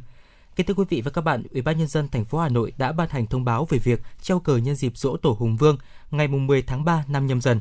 Theo đó, Ủy ban nhân dân thành phố Hà Nội đề nghị các cơ quan, đơn vị, bệnh viện và trường học cũng như nhân dân trên địa bàn thành phố treo cờ Tổ quốc từ ngày mùng 9 tháng 4 đến ngày 11 tháng 4 năm 2022. Ủy ban nhân dân các quận huyện thị xã có trách nhiệm chỉ đạo, kiểm tra và nhắc nhở việc treo cờ Tổ quốc ở địa bàn dân cư. Thủ trưởng các cơ quan và đơn vị kiểm tra việc treo cờ Tổ quốc ở các đơn vị thuộc quyền quản lý. Công ty cổ phần vận tải đường sắt Hà Nội cho biết doanh nghiệp này tổ chức chạy lại hàng ngày nhiều tàu khách trên các tuyến phía Bắc đáp ứng nhu cầu đi lại của khách hàng tăng. Cụ thể, tuyến Hà Nội Hải Phòng, ngoài hai đôi tàu LP5, LP6, LP3, LP8 chạy hàng ngày hiện nay, từ ngày 8 tháng 4 2022 chạy thường xuyên đôi tàu LP7, HP2. Tàu LP7 xuất phát ga Long Biên lúc 18 giờ 26 đến ga Hải Phòng lúc 20 giờ 55. Tàu HP2 xuất phát ga Hải Phòng lúc 18 giờ 40 đến ga Long Biên lúc 21 giờ 06. Ngoài ra, thứ bảy, chủ nhật hàng tuần chạy thêm đôi tàu LP2 HP1. Tuyến Hà Nội Vinh hiện đôi tàu khách thu đoạn NA1 NA2 chỉ chạy thứ bảy chủ nhật. Từ ngày 23 tháng 4 2022, đôi tàu này sẽ chạy thường xuyên hàng ngày để phục vụ nhu cầu đi lại của hành khách. Tàu NA1 xuất phát tại ga Hà Nội lúc 22 giờ 15 đến ga Vinh lúc 5 giờ 30. Chiều ngược lại, tàu NA2 xuất phát tại ga Vinh lúc 21 giờ 40 đến ga Hà Nội lúc 5 giờ 00. Quý vị thính giả thân mến, trong ngày cao điểm nghỉ lễ 30 tháng 4 mùng 1 tháng 5, sân bay quốc tế Nội Bài dự kiến khai thác 400 lượt chuyến bay và đón khoảng 75.000 lượt khách quốc nội. Trong khi đó, sân bay Tân Sơn Nhất lo thiếu 1.100 lượt taxi dịp cao điểm 30 tháng 4 mùng 1 tháng 5. Đại diện Cảng hàng không quốc tế Nội Bài cho biết, dự kiến sản lượng vận chuyển qua sân bay Nội Bài dịp nghỉ lễ tháng 4 năm 2022 dự báo tăng mạnh sau hơn 2 năm bị ảnh hưởng của dịch COVID-19. Theo đó, trong dịp cao điểm nghỉ lễ tới đây, sản lượng vận chuyển nội địa qua cảng hàng không quốc tế Nội Bài dự kiến tăng mạnh với khoảng 350 lượt chuyến bay và hơn 65.000 lượt khách tính riêng quốc nội trong ngày cao điểm dỗ tổ Hùng Vương. Trong ngày 30 tháng 4 và mùng 1 tháng 5, sân bay Nội Bài dự kiến khai thác 400 lượt chuyến bay và đón khoảng 75.000 lượt khách quốc nội. Để đảm bảo năng lực khai thác đáp ứng các khung giờ cao điểm, Cảng hàng không quốc tế Nội Bài đã ra soát, tính toán năng lực của nhà ga hành khách để điều chỉnh phương án khai thác hiệu quả như phối hợp với các hãng hàng không và các đơn vị phục vụ mặt đất, khảo sát nhu cầu sử dụng quầy thủ tục, cửa ra tàu bay, băng tải hành lý của từng hãng hàng không. Ngoài ra, cảng Nội Bài cũng thực hiện mở tối đa 22 trên 22 máy soi trước mỗi khung giờ cao điểm 1 giờ để đảm bảo lưu thông nhanh nhất và chủ động kiểm soát lượng hành khách ngay từ vị trí kiểm soát giấy tờ tùy thân, triển khai mở tất cả các cửa xuất vé làn ra trong các khung giờ, bố trí tăng cường lực lượng an ninh điều tiết phương tiện từ xa. Thưa quý vị thính giả, Công an thành phố Hà Nội vừa đưa ra cảnh báo hiện nay xuất hiện những sàn giao dịch ngoại hối trái phép thu hút nhiều người tham gia đầu tư. Các sàn được giới thiệu các dự án có nguồn gốc từ nước ngoài liên kết với sàn giao dịch tiền điện tử lớn nhất thế giới với lãi suất cam kết từ 15 đến 30% một tháng. Thời gian đầu các sàn này sẽ để người đầu tư có lãi, kích thích nạp thêm tiền. Sau đó họ sẽ tư vấn để con mồi nạp tiền nhiều hơn rồi sẽ khóa tài khoản không cho rút tiền. Công an thành phố Hà Nội khuyến cáo người dân, hiện nay Ngân hàng Nhà nước Việt Nam chưa cấp phép cho bất cứ tổ chức cá nhân nào kinh doanh hình thức sàn giao dịch ngoại hối Forex. Do đó, mọi hình thức tổ chức kinh doanh giao dịch sàn Forex là vi phạm quy định của pháp luật. Đặc biệt, nhiều công ty núp bóng sàn giao dịch nước ngoài lôi kéo cá nhân đầu tư với lãi suất cao để lừa đảo. Người dân cần nâng cao ý thức cảnh giác, không tham gia các sàn Forex trái phép tuyệt đối không chuyển tiền tham gia các hội nhóm liên quan đến sản giao dịch Forex do nhiều cá nhân tổ chức trong và ngoài nước tự lập để tránh bị các đối tượng xấu lợi dụng thực hiện hành vi vi phạm gây thiệt hại về tài sản cho người tham gia, ảnh hưởng đến tình hình an ninh trật tự. Và xin được cảm ơn ờ, biên tập viên Kim Oanh và các tin tức vừa rồi. Và còn bây giờ xin mời quý vị thính giả sẽ tiếp tục đón nghe một phóng sự tới từ ờ, phát thanh viên Quang Minh với tựa đề Đoàn kết sáng tạo xây dựng tổ chức hội người cao tuổi vững mạnh. Ngày 7 tháng 4 tại Hà Nội, Trung ương Hội Người cao tuổi Việt Nam tổ chức hội nghị trực tuyến toàn quốc quán triệt, triển khai thực hiện nghị quyết đại hội 13 của Đảng, hưởng ứng bài phát biểu của Tổng Bí thư Nguyễn Phú Trọng tại buổi gặp mặt các đại biểu về dự Đại hội 6 Hội Người cao tuổi Việt Nam, nghị quyết Đại hội 6 Hội Người cao tuổi Việt Nam. Bí thư Trung ương Đảng, trưởng ban tuyên giáo Trung ương Nguyễn Trọng Nghĩa phát biểu chỉ đạo tại hội nghị. Hội nghị được tổ chức theo hình thức trực tiếp tại Hà Nội và trực tuyến tại điểm cầu tại 62 tỉnh thành phố trong cả nước. Có gần 300 đại biểu tham dự hội nghị, phản ánh của phóng viên Như Hoa. Trực tiếp truyền đạt các nội dung cơ bản của nghị quyết đại hội 13 của Đảng, trưởng ban tuyên giáo Trung ương Nguyễn Trọng Nghĩa nhấn mạnh, tại các buổi gặp mặt và làm việc với hội người cao tuổi và đại biểu người cao tuổi, Tổng Bí thư Nguyễn Phú Trọng, Chủ tịch nước Nguyễn Xuân Phúc, Thủ tướng Chính phủ Phạm Minh Chính đều nhấn mạnh vai trò, vị thế của người cao tuổi và khẳng định người cao tuổi là của quý vô giá, nguồn lực quý của dân tộc, được kính trọng và tôn vinh. Đồng chí Nguyễn Trọng Nghĩa cũng cho biết, nghị quyết của Đảng lần này có các điểm mới đáng chú ý là sâu rộng hơn về nội dung và phạm vi, chủ động tiến công mạnh mẽ về tư tưởng chỉ đạo, xác định mục tiêu cao và sát, hợp hơn với tình hình mới, bổ sung, làm rõ, đồng bộ và sắc bén hơn một số nhiệm vụ, biện pháp trong thời gian tới. Bổ sung hoàn thiện toàn diện hơn các thể chế, thiết chế về xây dựng, chỉnh đốn Đảng và hệ thống chính trị, đấu tranh phòng chống tham nhũng, tiêu cực. Trưởng ban tuyên giáo Trung ương Nguyễn Trọng Nghĩa nói: chúng ta nhận thức về cái ý nghĩa của đại hội 13 lần này. Cái thứ hai á, là uh, xoay quanh cái uh, dự báo và cái nhận diện cái tình hình quốc tế, uh, khu vực và tình hình Việt Nam của chúng ta. Trong đó thì chúng tôi cũng có nhấn mạnh thêm một cái vấn đề mà các bác các uh, chú các anh cũng uh, rất là quan tâm hiện nay đó là xoay quanh cái tình hình khủng hoảng của ở Nga và Ukraine thì những vấn đề mà chúng tôi có thể thông tin được thì cũng phải trao đổi với các đồng chí. À, cái thứ hai đó là xoay quanh cái chủ đề của đại hội lần này thì chúng ta à, nhận thức sâu thêm rõ thêm những cái quan điểm mới mà chủ đề thì mang tính chất định hướng bao trùm nội dung cốt lõi mang tính định hướng chỉ đạo và chỉ đạo xuyên suốt trong văn kiện đại hội. À, vấn đề thứ ba đó là xoay quanh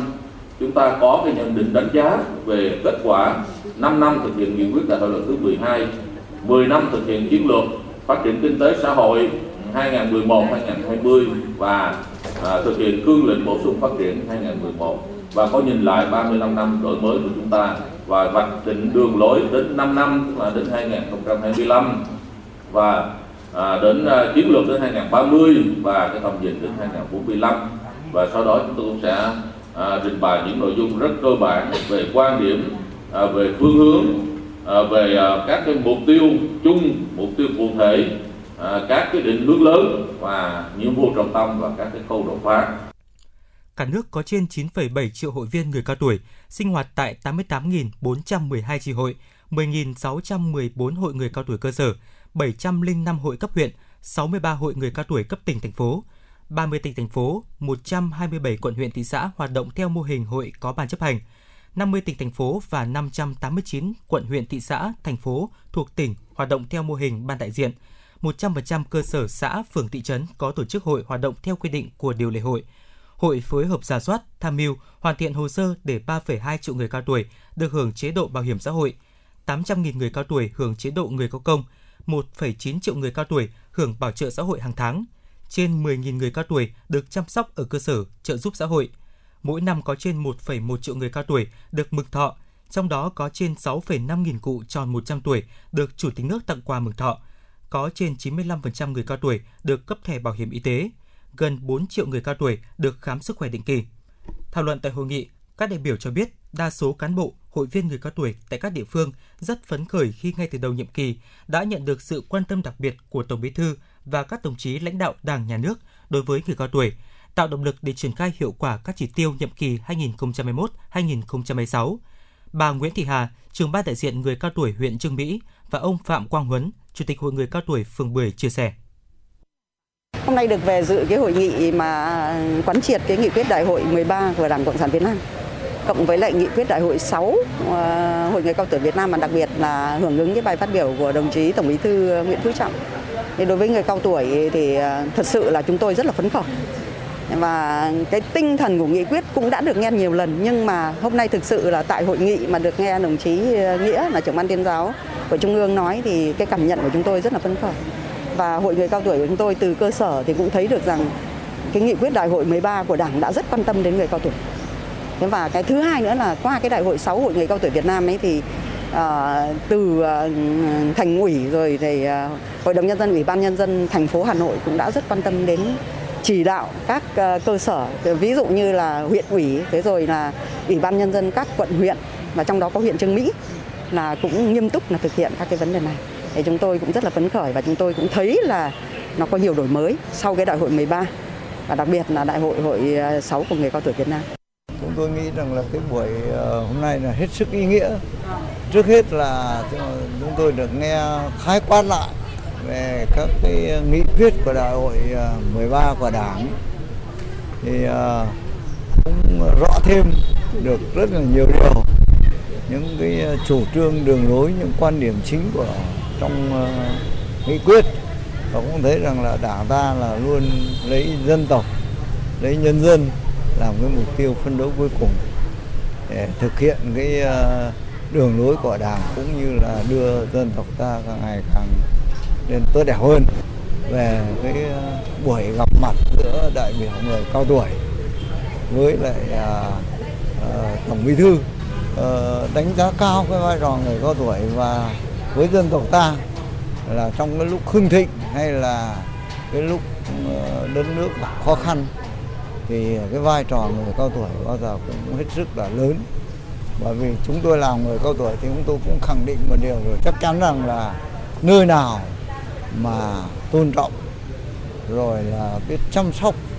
phát huy vai trò người cao tuổi thì địa phương mới dứt khoát mạnh phong trào dứt khoát. Kết luận tại hội nghị, Chủ tịch Trung ương Hội Người cao tuổi Việt Nam Nguyễn Thanh Bình nhắc lại vai trò của người cao tuổi trong tư tưởng của Chủ tịch Hồ Chí Minh về người cao tuổi,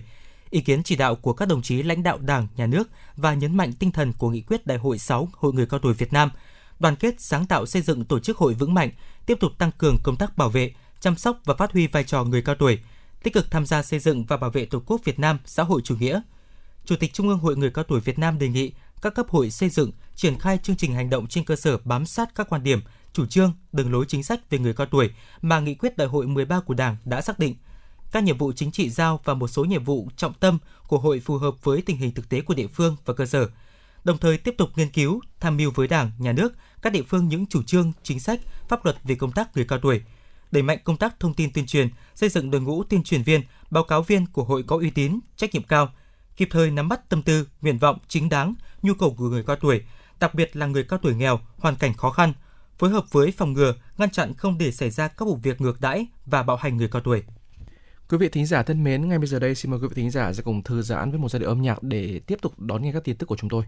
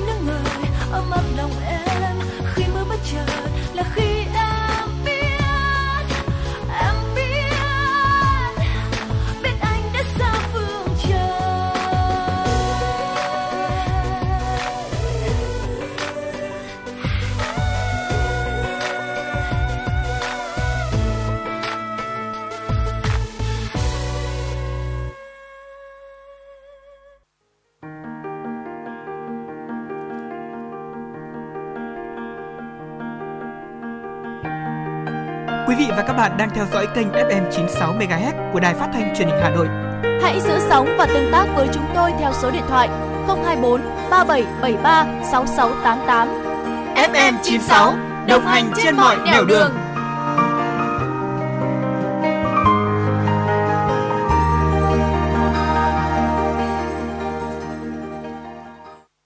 Quý vị thính giả đã quay trở lại với chuyển động Hà Nội chiều và ngay bây giờ chúng ta hãy cùng đến với một phóng sự ghi nhận của phóng viên Như Hoa.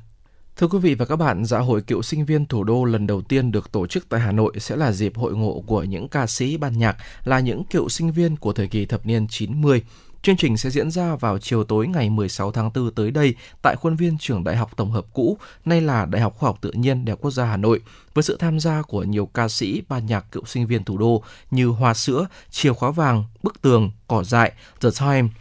Size, Những Bậc Thang, Ngựa Hoang, The Line, FPT Band, nhóm nhảy Big Toe, CO, Dích Dắc, MC Thảo Vân, MC Đinh Tiến Dũng, nhóm Sao Mai, ca sĩ Thùy Dung, Ngô Việt Khôi, Kiều Trinh, Liên Trịnh. Hôm nay, những người khởi xướng ra chương trình Dạ hội cựu sinh viên thủ đô đã có những chia sẻ chính thức với báo chí về sự kiện lần đầu tiên được tổ chức, phản ánh của phóng viên Như Hoa. Những năm 90 là thời kỳ âm nhạc quốc tế thâm nhập và bùng nổ trong đời sống văn hóa giải trí của giới trẻ Việt Nam cùng với âm nhạc, phong cách sống, phong cách thời trang và những ảnh hưởng của các ca sĩ ban nhạc nổi tiếng vào thời kỳ đó đã trở thành những biểu tượng văn hóa đại chúng và truyền cảm hứng mãnh liệt cho thế hệ sinh viên Việt Nam đương thời. Cũng chính vào những năm 90 của thế kỷ trước, phong trào tổ chức dạ hội sinh viên tại thủ đô Hà Nội đã phát triển vô cùng sôi động những buổi dạ hội sinh viên liên tục diễn ra một cách rầm rộ tại sân trường của các trường đại học lớn như Đại học Tổng hợp, Đại học Xây dựng, Đại học Ngoại ngữ, Đại học Bách khoa, thu hút tới hàng vạn sinh viên tham dự và trở thành hoạt động văn hóa nghệ thuật giải trí phổ biến nhất đối với thế hệ 6X, 7X thời bấy giờ.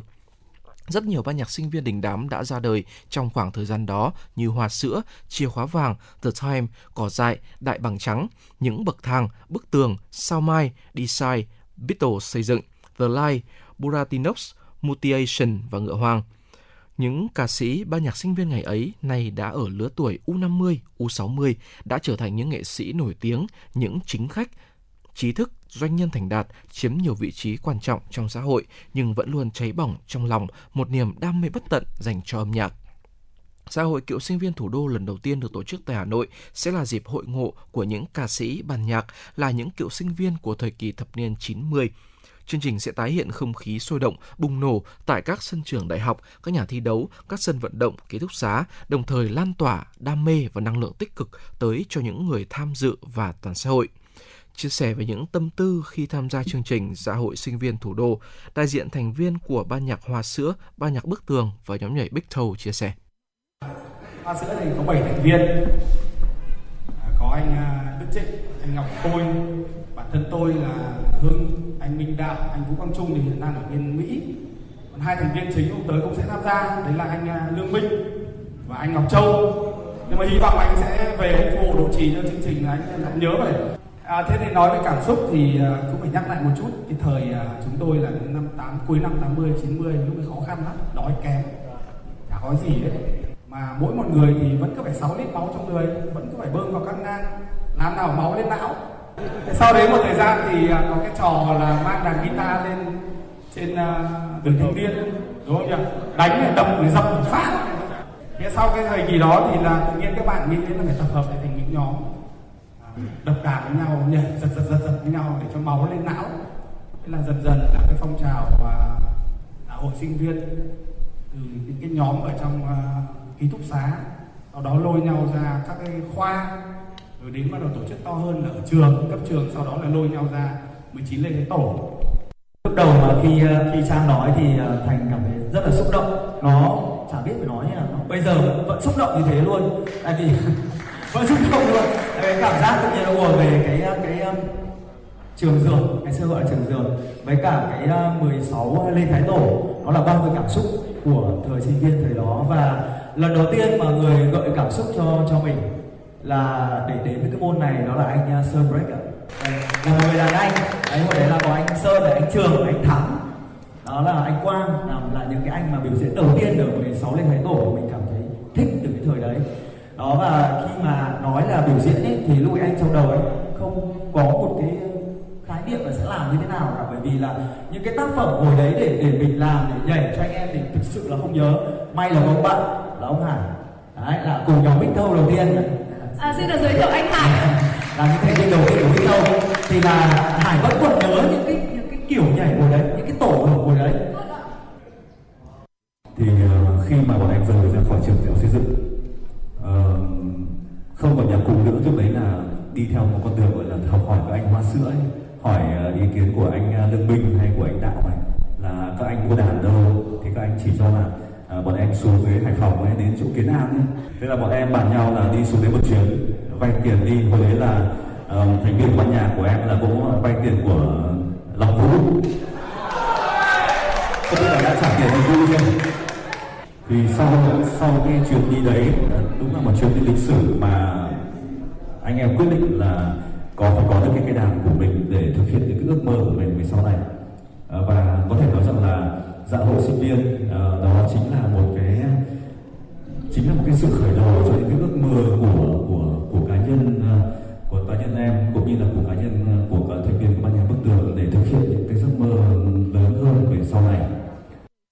Với sự đồng hành tổ chức của FPT Telecom, nhà tài trợ Kim Cương Habeco, nhà tài trợ vàng Ficon, nhà tài trợ bạc CVI Pharma, Yomos, chương trình Gia hội cựu sinh viên thủ đô năm 2022 sẽ được thực hiện một cách quy mô, chuyên nghiệp, hoành tráng với chất lượng nghệ thuật cao nhưng vẫn đảm bảo phong cách retro hoài niệm. Đây sẽ là điểm khởi đầu cho rất nhiều các chương trình văn hóa nghệ thuật tiếp theo để lan tỏa niềm đam mê âm nhạc tới với nhiều đối tượng và các lứa tuổi khác nhau.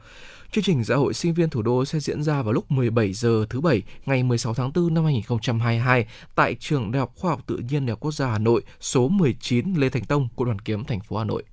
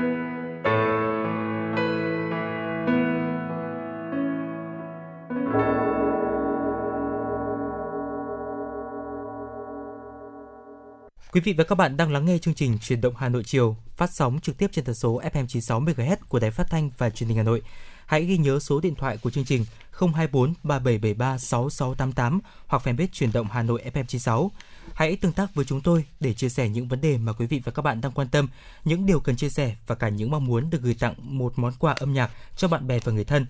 Tới đây thì thời lượng 120 phút của chương trình cũng đã hết. Cảm ơn quý vị và các bạn đã chú ý lắng nghe. Xin mến chào và hẹn gặp lại.